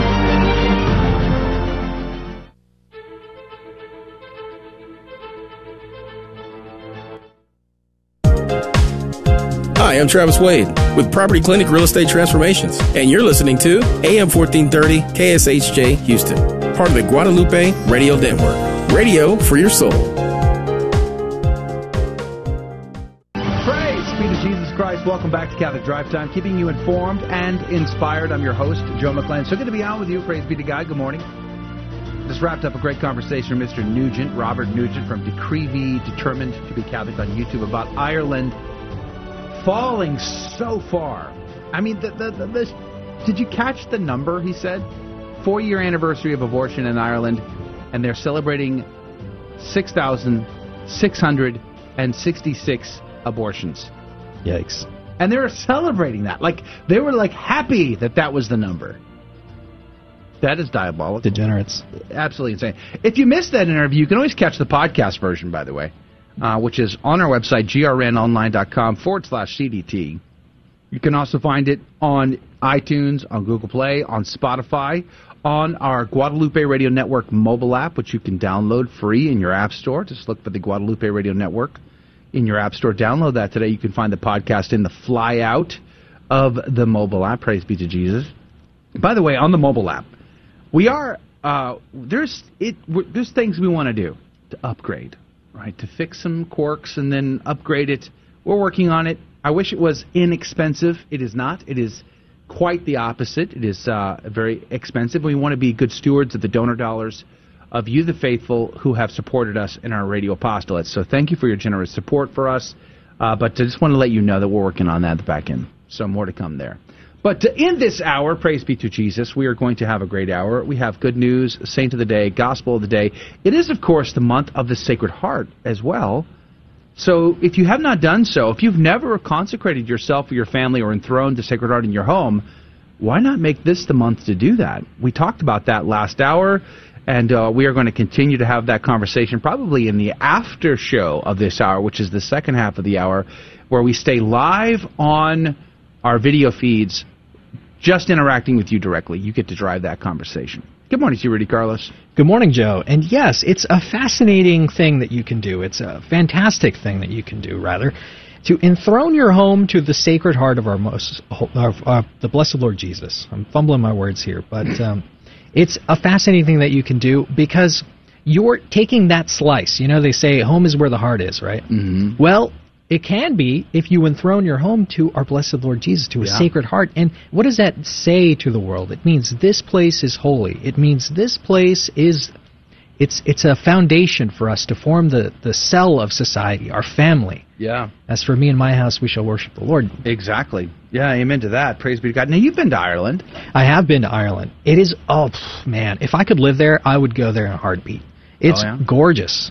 A lot of people are buying land there. Yeah, well, we A have some family properties. Yes, yes, yes. There, we have some family who wants to sell a farm, and I got to tell you, it's becoming more and more uh, enticing to me Yeah. as I want to escape the world. Portugal's in the same boat. I've seen a lot of people buying these abandoned properties in Portugal. The Italian Alps, same thing. You got all these uh, old, hundred plus year old Yeah. family farms there that are uh, in ruin. And so all these Westerners buy the place up, fix them up, and they put them on YouTube. However, the thing that really makes me pump the brakes a little is Uh-huh. what we talked about. The it's, faith. it's hard to get. decimated. It's hard to get a, a Yeah. you know a church around you that's Yeah. actually solid. So Yeah. I don't know. Maybe I'll wait a little bit longer. Just a, Just a- un un poquito, poquito. which is an Irish phrase, I think. Uh, yes. Uh, anyway, Adrian Fonseca's here on the ones and twos. Good morning to you, Adrian. Howdy, howdy. I need to turn my mic on. Nine there you go. out There's of my mic. 47 times, you want the mic on. You know, 20% of the time, I get it right every time. Every time. Mhm. You know, some good news about Ireland, though. I just just popped up on my feed. Mm-hmm. Uh, they had on May 14th 510 public square rosary rallies Wow. all across Ireland. Praise be to God. That's All hope. on May 14th. That That's hope. hopeful. That is hopeful right there. So there, you know, there is still hope, despite the fact that the world is going crazy and the new world order is closing in. The power of the Rosary still stands strong against the enemies of Holy Mother Church. Amen. So Yeah. let's pray the Rosary. Let's have devotion to the Sacred Heart. I'm excited for the month. It is a good month to do battle against the enemies of the Church. Amen to that. And uh, speaking of which, we're going to pray in honor of the Sacred Heart of Christ in the month of June. We're going to be praying the Memorare to the Sacred Heart all month long. So hopefully you will join us in that. And we're going to get started uh, with this hour. Do us a favor, share us with a friend. In the name of the Father, the Son, and the Holy Ghost, amen. Remember, O most sweet Jesus, that no one who has had recourse to thy Sacred Heart, implored its help, or sought its mercy was ever abandoned. Encouraged with confidence, O tenderest of hearts, we present ourselves before thee, crushed beneath the weight of our sins. In our misery, O Sacred Heart of Jesus, despise not our simple prayers, but mercifully grant our requests. In the name of the Father, the Son, and the Holy Ghost. And now your good news with Rudy Carlos. Good morning. Thanks for listening to Catholic Drive Time. Here's a good news story for you today. Breitbart reports nine year old Ohio girl raises $100,000 to fight brain cancer in memory of her twin brother. She says, I wanted to honor him. A nine year old Ohio girl has raised more than $100,000 to fund research for brain cancer after her twin brother passed away from a malignant tumor last year. In September 2019, then six year old Grant Wolf of Loveland and his family learned the awful news that he was diagnosed with medulloblastoma. The Loveland community rallied around the youngster, becoming known as Grant's Wolfpack. But after battling the disease for over a year, Grant passed away on January 22, 2021, weeks before he and his twin sister Julia's eighth birthday. I couldn't even bear the thought of having a birthday without my twin brother, so I wanted to honor him while turning eight, Julia said. In honor of Grant's memory, Julia, with her, her mother Sarah's help, established a Facebook fundraiser for the nonprofit The Cure Starts Now, hoping to raise around $240 in increments of $8 by her eighth birthday. Julia wanted to raise money to help find a cure for brain cancer so that no other kids would have to go through this tough time, Sarah said. The Loveland girl shattered her own goal, eclipsing $56,000 in donations for the charity. Reflecting on this incredible feat, Sarah said, We're so proud of Julia for thinking of both Grant and other kids during her birthday week. We are heartbroken that she will be growing up without her twin brother at her side physically, but she has big ideas and a big heart, so we know this is just the first of many ways she will honor his memory while making a difference in the world at the same time. For Julia's ninth birthday, this past February, she held another fundraiser for the same charity, requesting donations be made in $9 increments in honor of her and Grant's ninth birthday. She raised tens of thousands of dollars again, passing the $52,000 milestone, all of which will go towards researching brain cancer. And that's really good news. God love you. The saint of the day is a saint that took his name, or ends up becoming the name of which Saint Ignatius of Loyola took his name. Saint Inigo of Oña, not Inigo Montoya. Saint Inigo of Oña was born in the 11th century and was reportedly a native of Bilbao in northern Spain. Early in life, he was drawn to a life of solitude and left to become a hermit. Later, he traveled to Aragon, where he received the religious habit of a monk at San Juan de Peña. Eventually, he was being he was elected prior, and his term completed. Inigo was again drawn to the hermit's desert, and he resumed his hermetical life in the mountains of Aragon. However, in 1029, King Sancho the Great sought out and was able to convince Inigo to become the abbot of a group of monks in a monastery at Oña. The monastery founded by Sancho's father-in-law was in need of reform, and he wanted Inigo to lead the process. The choice proved an excellent one, and under his administration, the abbey grew rapidly in number and sanctity. Inigo's influence extended far beyond the monastery walls, though. He brought unity and accord to communities and individuals who had long been at bitter variance, and he tamed men of violent passions. When a severe drought threatened a total crop failure, God listened to his prayers and let the rains fall in abundance. On another occasion, he is said to have fed a great multitude with three loaves of bread. He was two leagues from the abbey when he was seized with the malady which was to claim his life. He was carried home, and upon his arrival, he asked that refreshments be brought to the two young boys who had escorted the party with torches. But no one else had seen the boys. It is thought that they must have been angels that only Inigo could see. He died on June 1st, 1057, and was canonized by Pope Alexander III about a century later. Saint Inigo of Oña, pray for us. Praise be to God in all things. The gospel today comes to us from John chapter 17, verses 11 through 19. Lifting up his eyes to heaven, Jesus prayed, saying, Holy Father, keep them in your name that you have given me, so that they may be one just as we are one. When I was with them, I protected them in your name that you gave me, and I guarded them, and none of them was lost except the son of destruction, in order that the scripture might be fulfilled. But now I am coming to you. I speak this in the world so that they may share my joy completely. I gave them your word, and the world hated them, because they do not belong to the world any more than I belong to the world. I do not ask that you take them out of the world, but that you keep them from the evil one. They do not belong to the world any more than I belong to the world. Consecrate them in the truth. Your word is truth. As you sent me into the world, so I sent them into the world. And I consecrate myself for them, so that they also may be consecrated in truth. The Gospel of the Lord. Praise to you, Lord Jesus Christ. Haydock's commentary points out Christ as man, says St. Augustine, asks of his Father to persevere, uh, to preserve rather, those disciples whom he had given him, who were to preach the gospel to the world, that they may be one as we also are. These words cannot signify an equality, nor to be one in nature and substance, as the divine persons are one, but only that they may imitate as much as they are able the union of love and of affection. Close quote. Haydock's commentary today. Adrian, what did you find? Yes, Cornelius a here makes the point that Augustine makes in saying, When the Word was made flesh, he sanctified himself in himself, himself the man, and himself the Word, because the Word in the man is one Christ but he says it for the sake of his members. For these I sanctify myself, that is them in me, because in me they are even myself.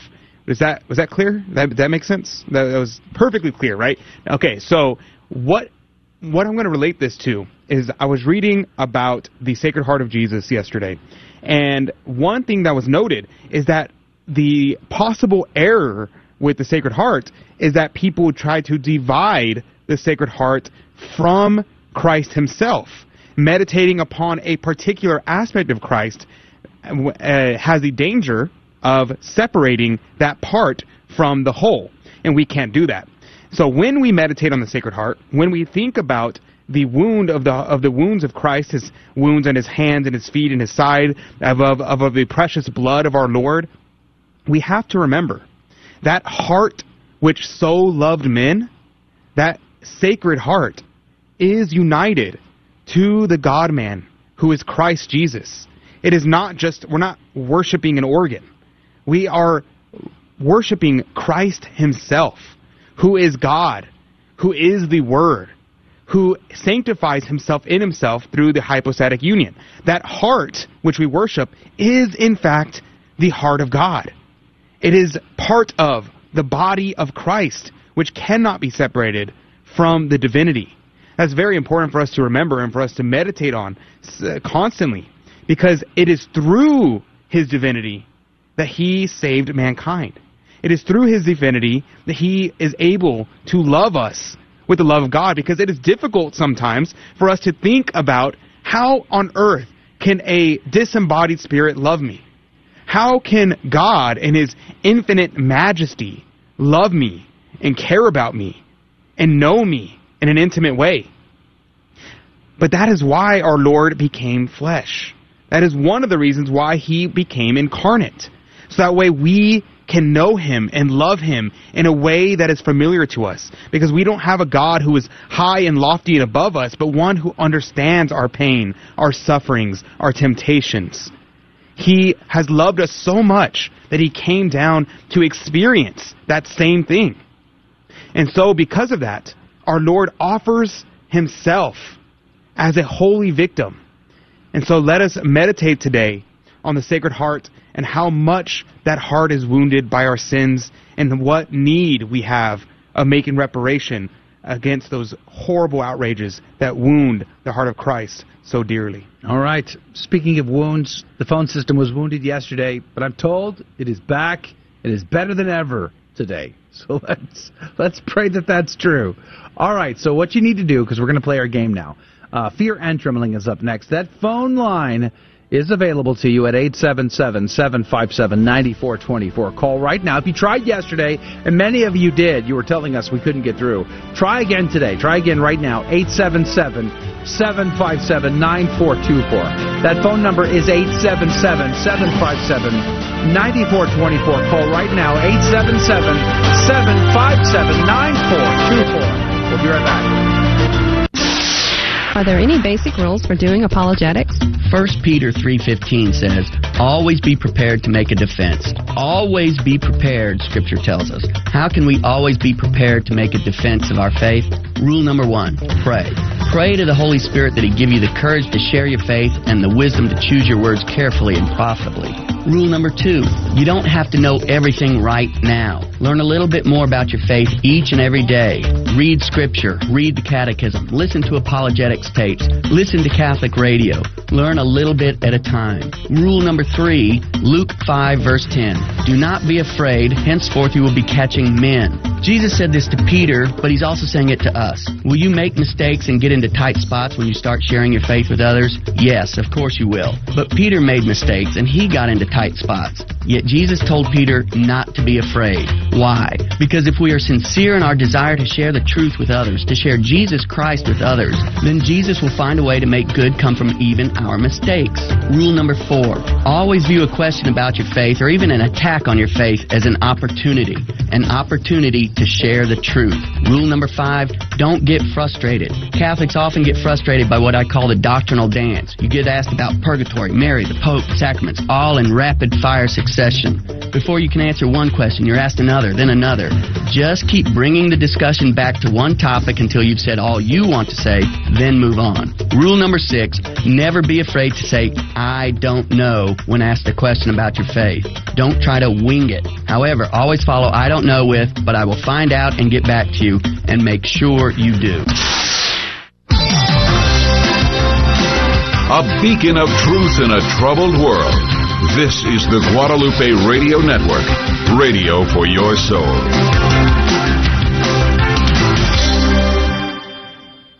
Welcome to another round of Fear ah!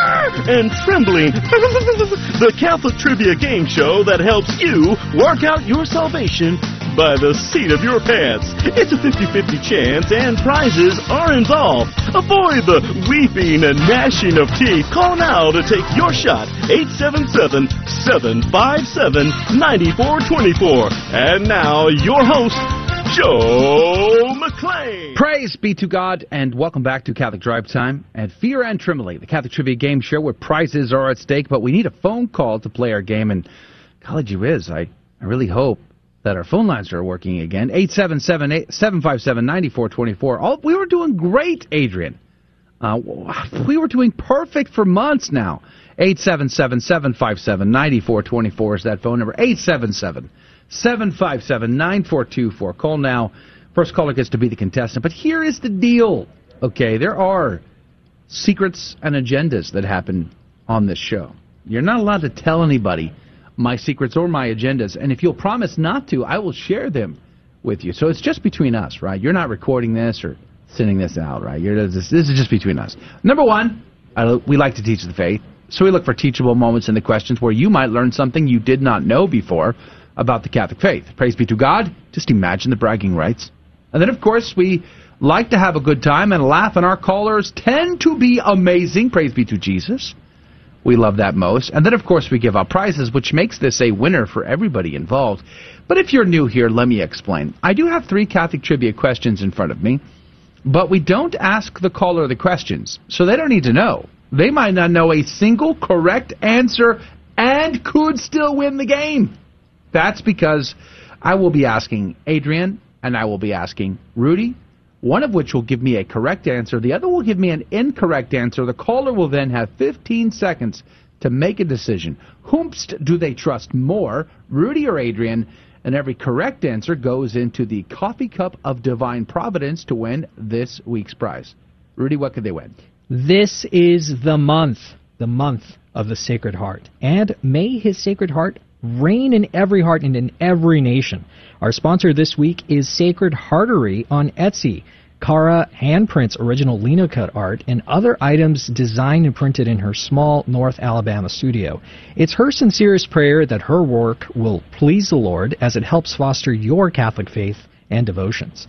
She has offered a very special Sacred Heart gift bundle, which features a lovely Dieu le Roi patch. It's modeled after the anti-revolutionist Catholics in the Vendée, uh, Vendée region of France, as well as some other devotionals on the Sacred Heart.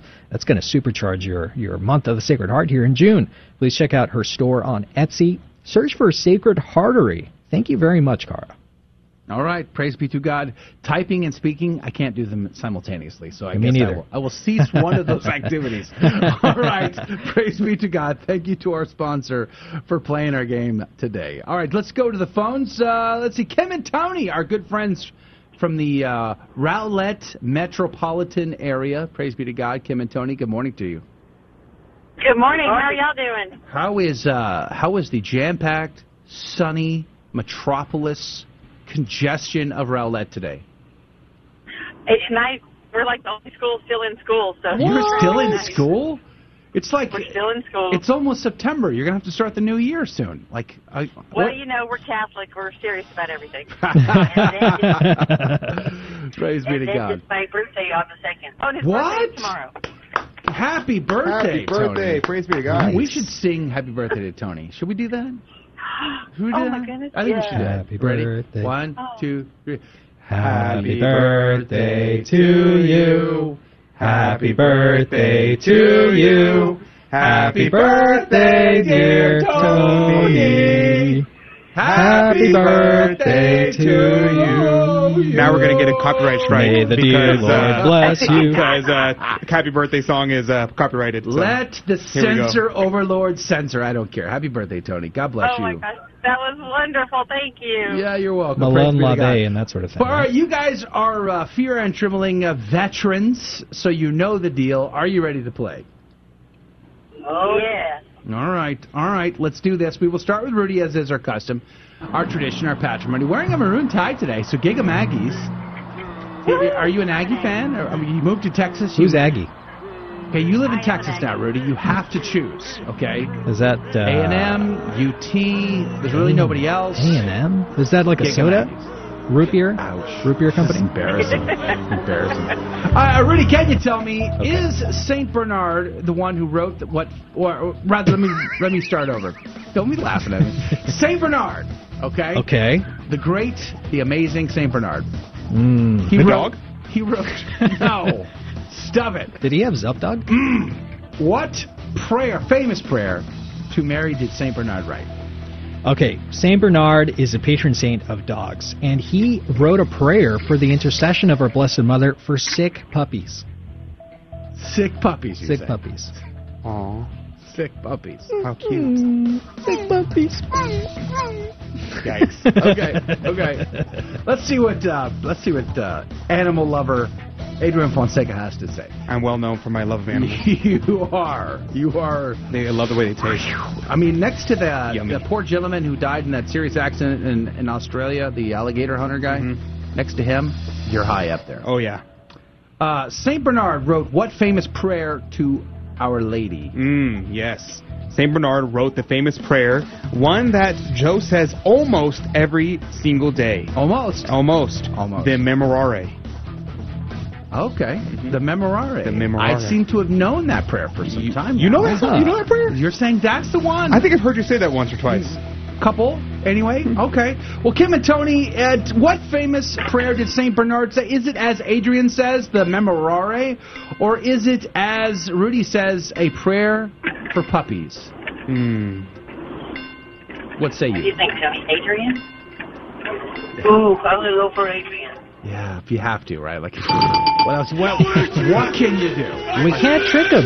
We Your can't hands were Tony. tied. You you don't feel guilty about having to choose Adrian. You had no. He's got those choice. early birthday graces. He already knows. Yeah. All right. Speaking of such things, uh, whew, little hint there for the next question. I would say a little segue. Uh-oh. Mhm, Uh-oh. mhm. Let's dive Did you deep. catch it? Let's dive deep. Let's go to a Thomist uh, here for this first question. Uh, Adrian, That is me. I am What? Adrian. are you? That has yet to be Not determined, Adrena. by the way. yeah. Let's let's the after show. What is the term for the extraordinary gifts lost by Adam and Eve after their fall? Mm, yes.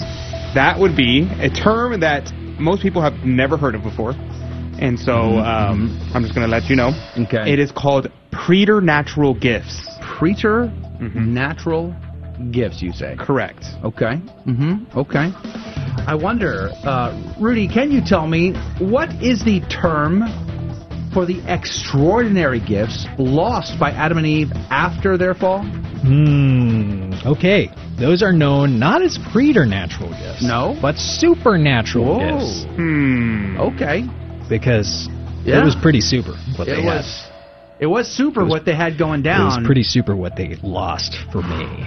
And then, yeah, exactly. Not that I'm holding a grudge. Good job. But I may be holding a grudge. Just saying. Uh, glad glad they took you out of you I know wonder- purgatory. Maybe think, should, should I confess uh, holding a grudge against Adam and Eve? I don't know. Anyway, here's the question: What is the extraordinary gifts lost by Adam and Eve? Is it supernatural, as Rudy says, or preternatural, as Adrian says? 15 seconds on the clock. Who's right? Who's wrong? Kim and Tony, what say you? Let's to cut to go. Rudy. Go to the door. Go. oh no! Sorry. That was a tricky question. Tricky question. That was a tricky It was question. the Preternatural is literally means the mm, things that are beside nature, where supernatural is above nature. So supernatural is God's actions in nature, and preternatural is natural to us, but it rarely happens. Yeah. So. Okay. All right. Well, you we learn. We learn. That's it. We just we chalk it up to a learning experience. Praise be to God. Preternatural gifts. Correct answer. Let's go to question number three. Back to Rudy this time. Rudy. Mm-hmm. Tough question. Okay. Easily the easiest, the har- the hardest questions today. What? Mm. Clear as mud. Mm-hmm. Is modesty one of the fruits of the Holy Ghost? Uh, yes. Simple, straightforward. Yes, it is. Adrian, is modesty? I got nothing for you there. Is modesty one of the fruits of the Holy Ghost, sir? I'm gonna be honest. I don't Okay. really like fruit. No, Uh, but I love fruit. Fruit's but amazing. It's in nah. But I do like modesty. Yeah. I don't those. I don't think those two things go together though. What? So I'm gonna say no. I'm offended. Gotta go with no, folks. That- Kim and Tony, is modesty one of the fruits of the Holy Ghost? Adrian says no because he hates all fruit around the whole wide world, apparently. And uh, Rudy says yes, it is one of the fruits of the Holy Ghost. 15 seconds on the clock. Who is right? Who is wrong? Kim and Tony, what say you? Oh boy. This, this one feels. Did we- Tony says this one goes to Rudy. This one goes to Rudy. Survey says yeah. Nailed it. Of course. Fruit is amazing. I don't know what your It problem is. is. Especially mangoes. It's bad for you. Whew, no, fruit is awesome. Fruits and vegetables Hey, bad for you. Kim and Tony, congratulations. You are in for two. And Tony, happy birthday. I don't know, uh, are you going to skydive for your birthday? Shark diving? Cliff jumping? I'm not sure what your birthday plans are, but happy birthday to you, Tony. God bless you. He does turn 18, so I guess he could.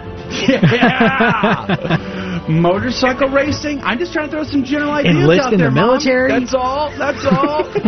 I'm teasing. I'm teasing. I'm teasing. Kim and Tony, God bless you. Thanks for having a laugh again. Happy birthday. We'll put you on hold as normal, but uh, God bless you guys. That's going to do it for the uh, radio site. Join us in the after show at grnonline.com forward slash CDT. Thank you for joining us on Your Catholic Drive Time. where it is our pleasure to keep you informed and inspired. Join us Monday through Friday at the same time, right here on your favorite Catholic radio station. Don't forget to connect with us. Just go to facebook.com forward slash Catholic Drive Time. Again, that's facebook.com forward slash Catholic Drive Time. Be sure to share more than just us today. Share Jesus with everyone you meet. Bye now, and God love you.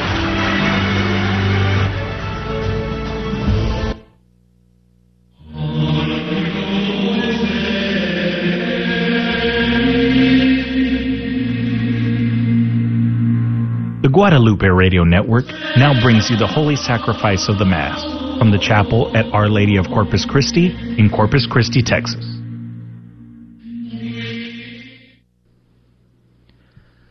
Welcome to the Holy Mass at Our Lady of Corpus Christi Chapel. Today we celebrate the memorial of St. Justin, martyr. The intention for today's Mass is for all of our online viewers and for those joining us through Guadalupe Radio. Sing with all the saints in glory, sing the resurrection song. Death and sorrow, earth's dark story, to the former days belong. All around the clouds are breaking, soon the storms of time shall cease. In God's likeness we awaken, knowing everlasting peace. In the name of the Father, and the Son, and the Holy Spirit. Amen. The grace of our Lord Jesus Christ, the love of God, and the communion of the Holy Spirit be with you all. And with your spirit. Let us acknowledge our sins and so prepare ourselves to celebrate the sacred mysteries. I confess to Almighty God and to you, my brothers and sisters, that I have greatly sinned in my thoughts and in my words, in what I have done in what I have failed to do, through my fault, through my fault, through my most grievous fault. Therefore I ask Blessed Mary, ever Virgin, all the angels and saints, and you, my brothers and sisters, to pray for me to the Lord our God. May Almighty God have mercy on us, forgive us our sins, and bring us to everlasting life. Amen. Kyrie eleison. Christe eleison. Christe eleison. Kyrie eleison. Kyrie eleison. Let us pray. O God, who through the folly of the cross wondrously taught St. Justin the martyr the surprising knowledge of Jesus Christ, grant us through his intercession that having rejected deception and error, we may become steadfast in the faith. Through our Lord Jesus Christ, your Son, who lives and reigns with you in the unity of the Holy Spirit, God forever and ever. Amen.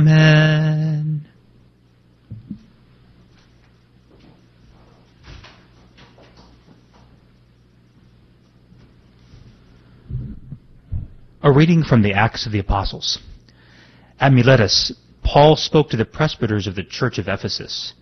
Keep watch over yourselves and over the whole flock, of which the Holy Spirit has appointed you overseers, in which you tend the church of God, that he acquired with his own blood. I know that after my departure savage wolves will come among you, and they will not spare the flock. And from your own group men will come forward perverting the truth, to, to draw the disciples uh, away after them.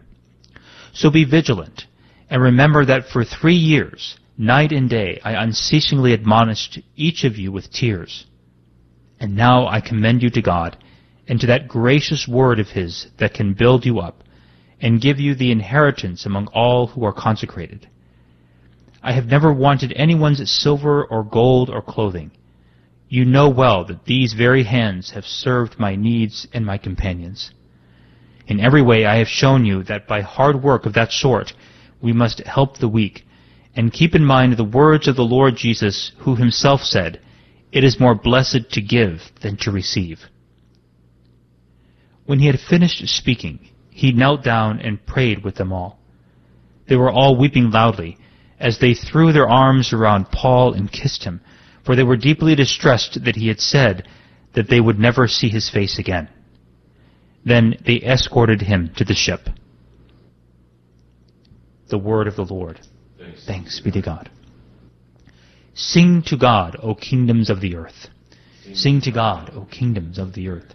Show forth, O God, your power, the power, O God, with which you took our part. For your temple in Jerusalem, let the kings bring you gifts. Sing to God, O kingdoms of the earth. You kingdoms of the earth, sing to God, chant praise to him, who rides on the heights of the ancient heavens. Behold, his voice resounds, the voice of power. Confess the power of God. Sing to God, O kingdoms of the earth. Over Israel is his majesty, his power is in the skies. Awesome in his sanctuary is God, the God of Israel. He gives power and strength to his people. Sing to God, O kingdoms of the earth. Alleluia, Alleluia, Alleluia, Alleluia, Alleluia, Alleluia. Your word, O Lord, is truth. Consecrate us in the truth. Alleluia, Alleluia, Alleluia. The Lord be with you. And with your spirit. A reading from the Holy Gospel according to John. Glory to you, O Lord. Lifting up his eyes to heaven, Jesus prayed, saying, Holy Father, keep them in your name that you have given me, so that they may be one, just as we are one. When I was with them, I protected them in the, your name that you gave me, and I guarded them that none of them was lost, except the son of destruction, in order that the scripture might be fulfilled. But now I am coming to you. I speak this in the world, so that they may share my joy completely. I gave them your word, and the world hated them, because they do not belong to the world any more than I belong to the world. I do not ask that you take them out of the world, but that you keep them from the evil one. They do not belong to the world any more than I belong to the world. Consecrate them in the truth. Your word is truth. As you sent me into the world, so I sent them into the world.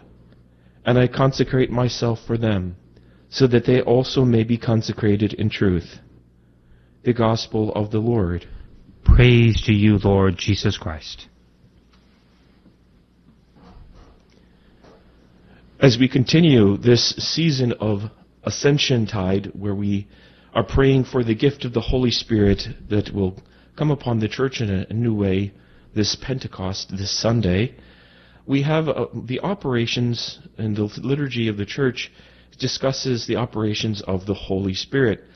Every Sunday we say, I believe in the Holy Spirit. And then shortly after that we say, I believe in the one holy Catholic and Apostolic Church. The church is a gift of the Holy Spirit. It animates the church in as a soul of the church, as the, the thing that gives life to the church. And part of that is that we are people who are consecrated. In our baptism, we live the consecration of Jesus to the Father. For this reason, because we are so profoundly loved by God in, in being consecrated, consecration means set aside for a holy purpose, that these baptized persons, these, this, this, this holy people, is so deeply loved. That's why we can be in the world and not of the world.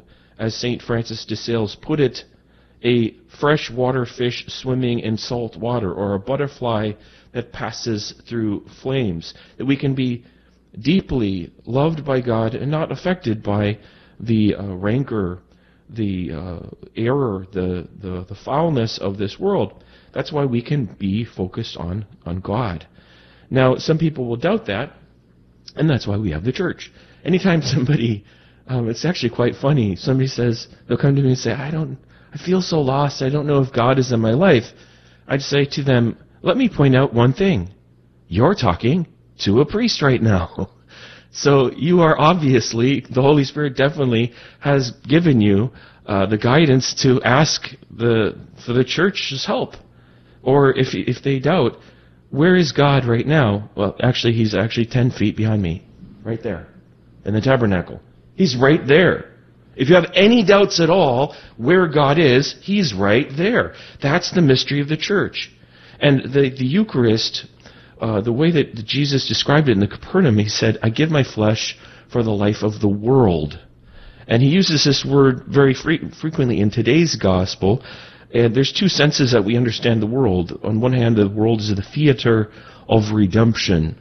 That is the place where redemption takes place. The other thing is the spirit of the world that is the rejection of the reign of Jesus Christ. That is not what we want. But we should not be afraid of the world. In fact, we are given the Eucharist for the life of the world, to convert it. And that is our mission that's part of being consecrated. That we, with the same love that Jesus has for the world, for God so loved the world, that he sent his dearly beloved Son. God so loved the world that he sent you. If you're listening to this, you're listening to a Mass the Holy Spirit has brought you to a place where you are, uh, you know, you're, you're, you're listening to a mass. That has to mean that He is in your life and that He is guiding you. But that also brings forth a responsibility. Now, this was the same truth that Saint Justin Martyr uh, in the very first, in the second century, in 155, he described the Mass, and this is in the Catechism of the Catholic Church, uh, number 1345, he described the very thing that we are about to do in a few moments. He said, Then someone brings the bread and a cup of water and wine mixed together to him who presides over the brethren. He takes them, offers praise and glory to the Father of the universe, through the name of the Son and the Holy Spirit, and for a considerable time he, Eucharistian, he gives thanks that we've been judged worthy of these gifts. When he has concluded the prayers and thanksgivings, all present give voice to the acclamation by saying Amen. When he presides has given thanks and the people have responded, those whom we call deacons give to the present the Eucharisted bread and wine and water and take them to those who are absent. He describes the holy sacrifice of the Mass in 155. Now, this is the mystery of the church, that God sustains the church through the ages, and how he does that is that he is truly present to the church by the power of the Holy Spirit in the sacraments. So if you ever wonder, am I being too worldly or materialistic or am I perhaps misguided in anything? Go to Jesus in the Eucharist. Obtain grace from the church. St. Paul in his in the first reading talked about the, the tumult even within the church, the struggle that of false teachers and, and these kind of things, and we should never be afraid of that, that Jesus is guiding us even in the midst of all the struggles that we have. Because in the end, if you want to know where God is, He is right there. Let us bring our petitions to the Lord. We pray for the whole church, that Catholics may have the confidence that flows from the Eucharist of being loved by God and have the courage of the martyrs. For this we pray to the Lord. Lord, hear our prayer. We pray for our Holy Father, all bishops and priests, that they may be faithful stewards of the mysteries of God and the sacraments. For this we pray to the Lord. Lord, hear our prayer. We pray for our government leaders, that they may not obstruct Christ or the spirit of the gospel. In a particular way, pray for an end to abortion, same-sex unions, gender confusion, and human trafficking. We pray to the Lord. Lord, hear our prayer. We pray for the sick, the suffering, the poor, and that we may recognize Jesus in his disguise of human misery. We pray to the Lord. Lord, hear our prayer. We pray for all of our beloved dead, that they may enter the Father's eternal glory. For these we pray to the Lord. Lord, hear our prayer. Eternal and blessed Father, we ask you to hear us. We make these and all our petitions in the holy name of Jesus Christ and through the powerful intercession of our Blessed Mother Mary as we pray. Hail Mary, full of grace, the Lord is with thee. Blessed art thou among women, and blessed is the fruit of thy womb, Jesus. Holy Mary, Mother of God, pray for us sinners, now and at the hour of our death. Amen.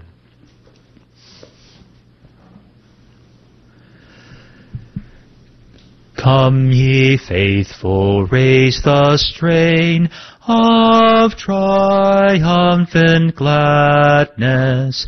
God has brought his Israel into joy from sadness, loosed from Pharaoh's bitter yoke, Jacob's sons and daughters, led them with unmoistened feet through the Red Sea waters.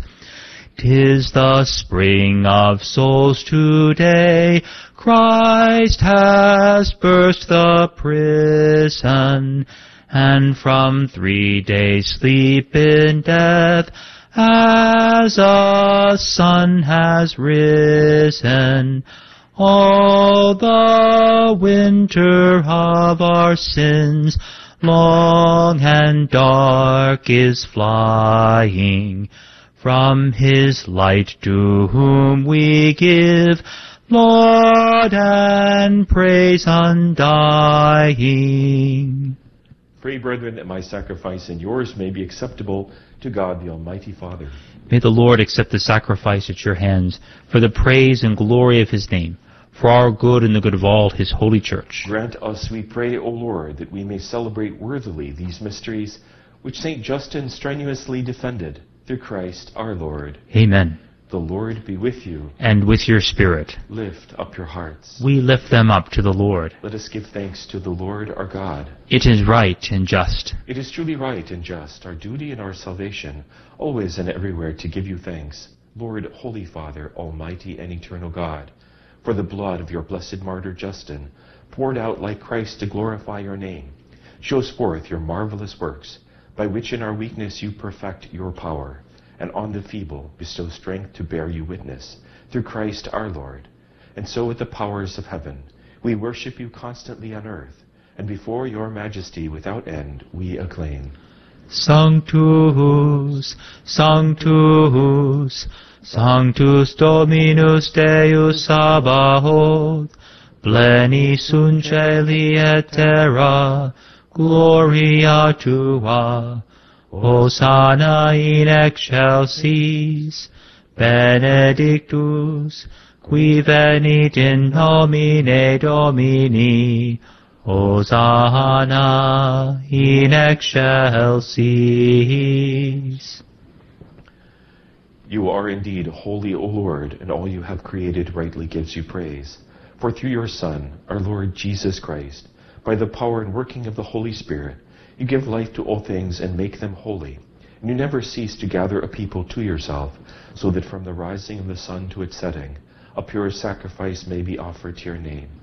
Therefore, O Lord, we humbly implore you, by the same Spirit, graciously make holy these gifts we have brought to you for consecration, that they may become the body and blood of your Son, our Lord Jesus Christ, at whose command we celebrate these mysteries. For on the night he was betrayed, he himself took bread, and giving you thanks, he said the blessing, broke the bread, and gave it to his disciples, saying, Take this, all of you, and eat of it, for this is my body, which will be given up for you.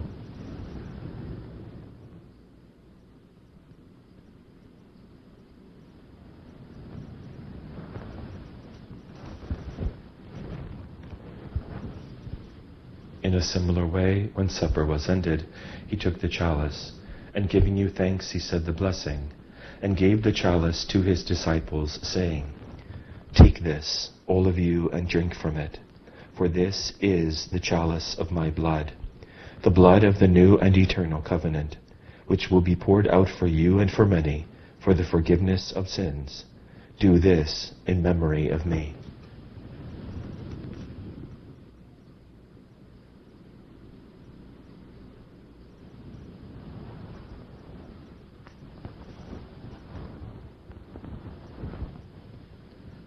A mystery of faith.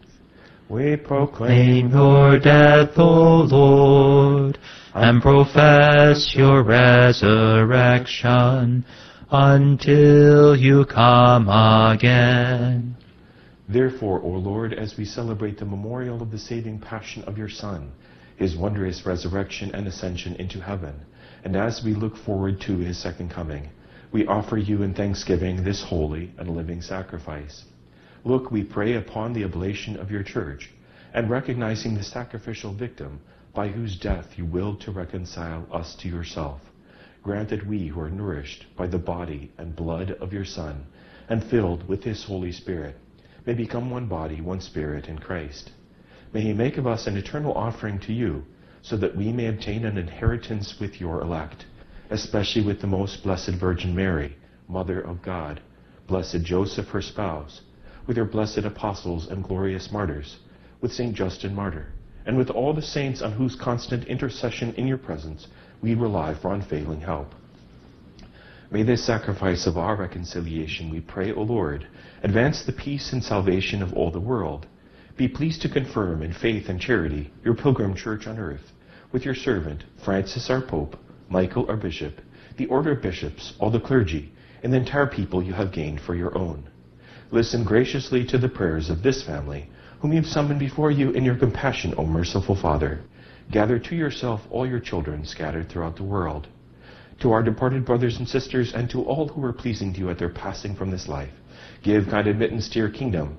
There we hope to enjoy forever the fullness of your glory. Through Christ our Lord, through whom you bestow on the world all that is good.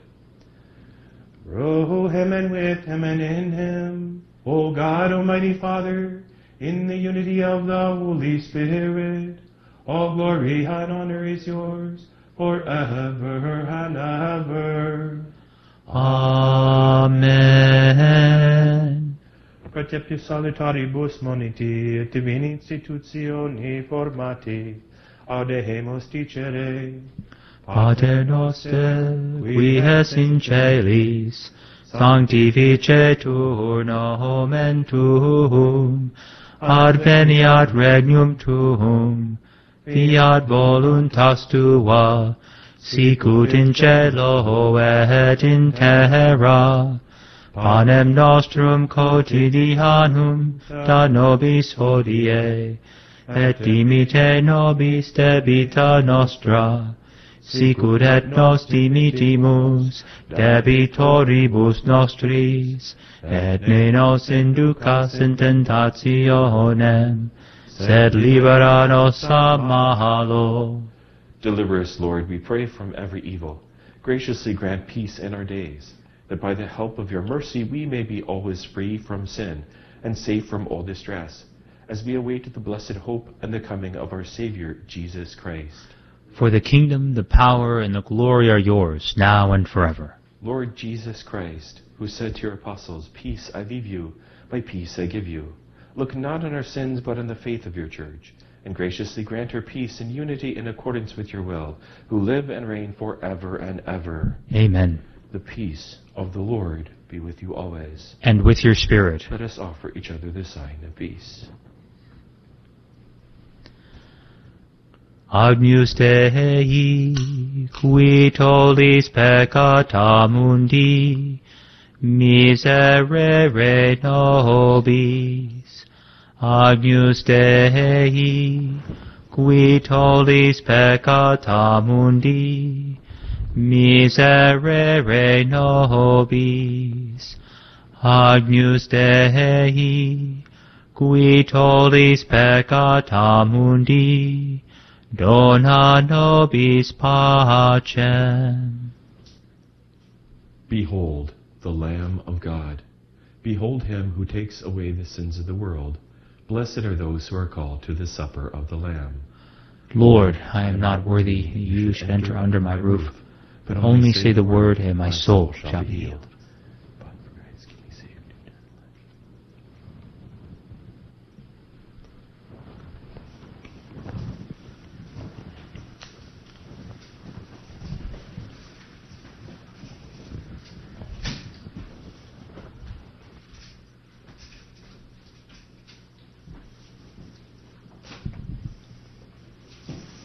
Act of Spiritual Communion.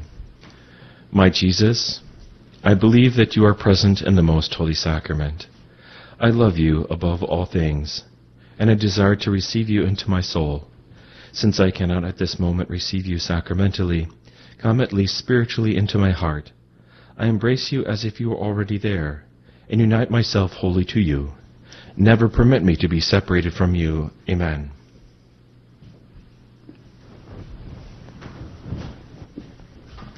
Communion Antiphon.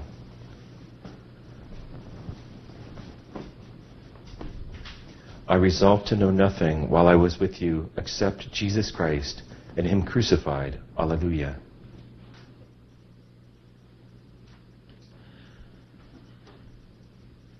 Veni Creator Spiritus, mentes tuorum visita, in plei superna gratia, quae tu creasti pectora. Qui diceris paraclitus,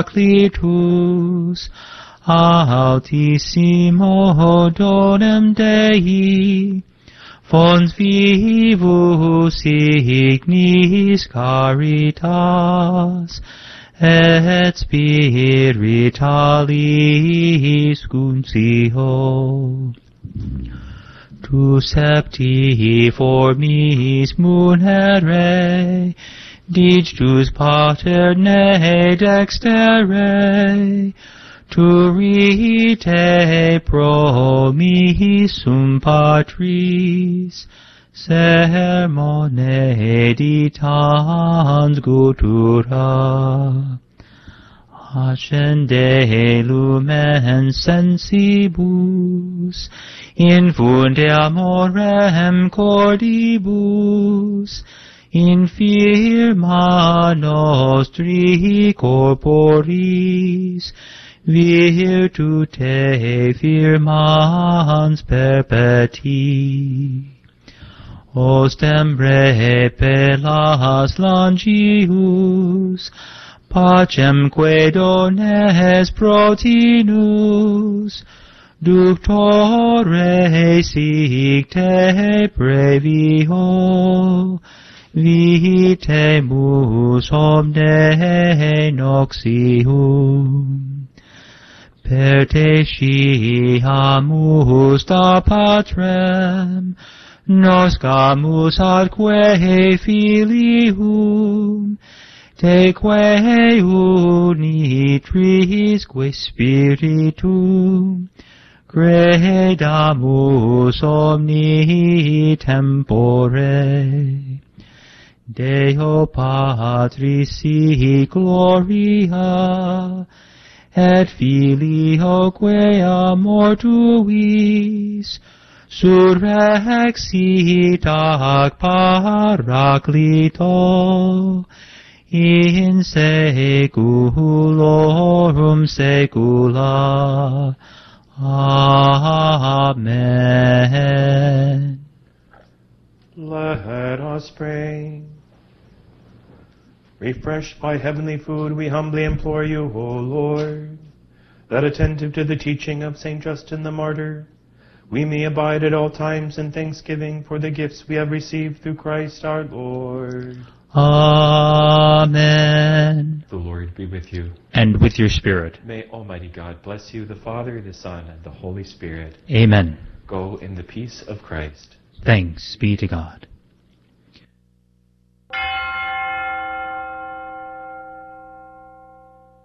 The prayer to St. Michael. St. Michael the Archangel, defend us in battle. Be our protection against the wickedness and snares of the devil. May God rebuke him, we humbly pray. And do thou, O Prince of the heavenly host, by the power of God, cast into hell Satan and all the evil spirits who prowl about the world seeking the ruins of souls. Amen. Prayer of Deliverance.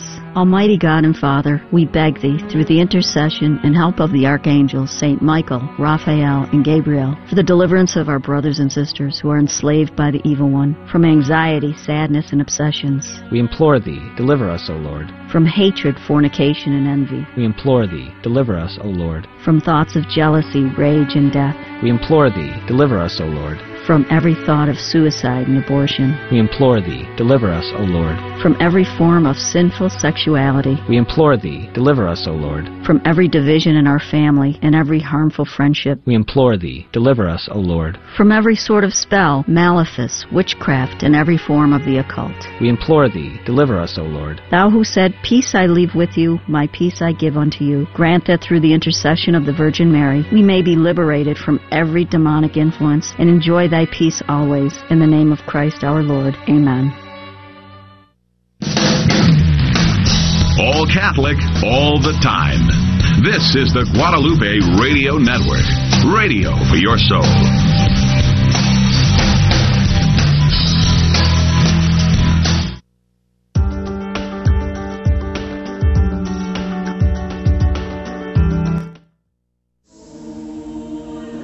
Hi, I'm Sarah, a parishioner at Annunciation.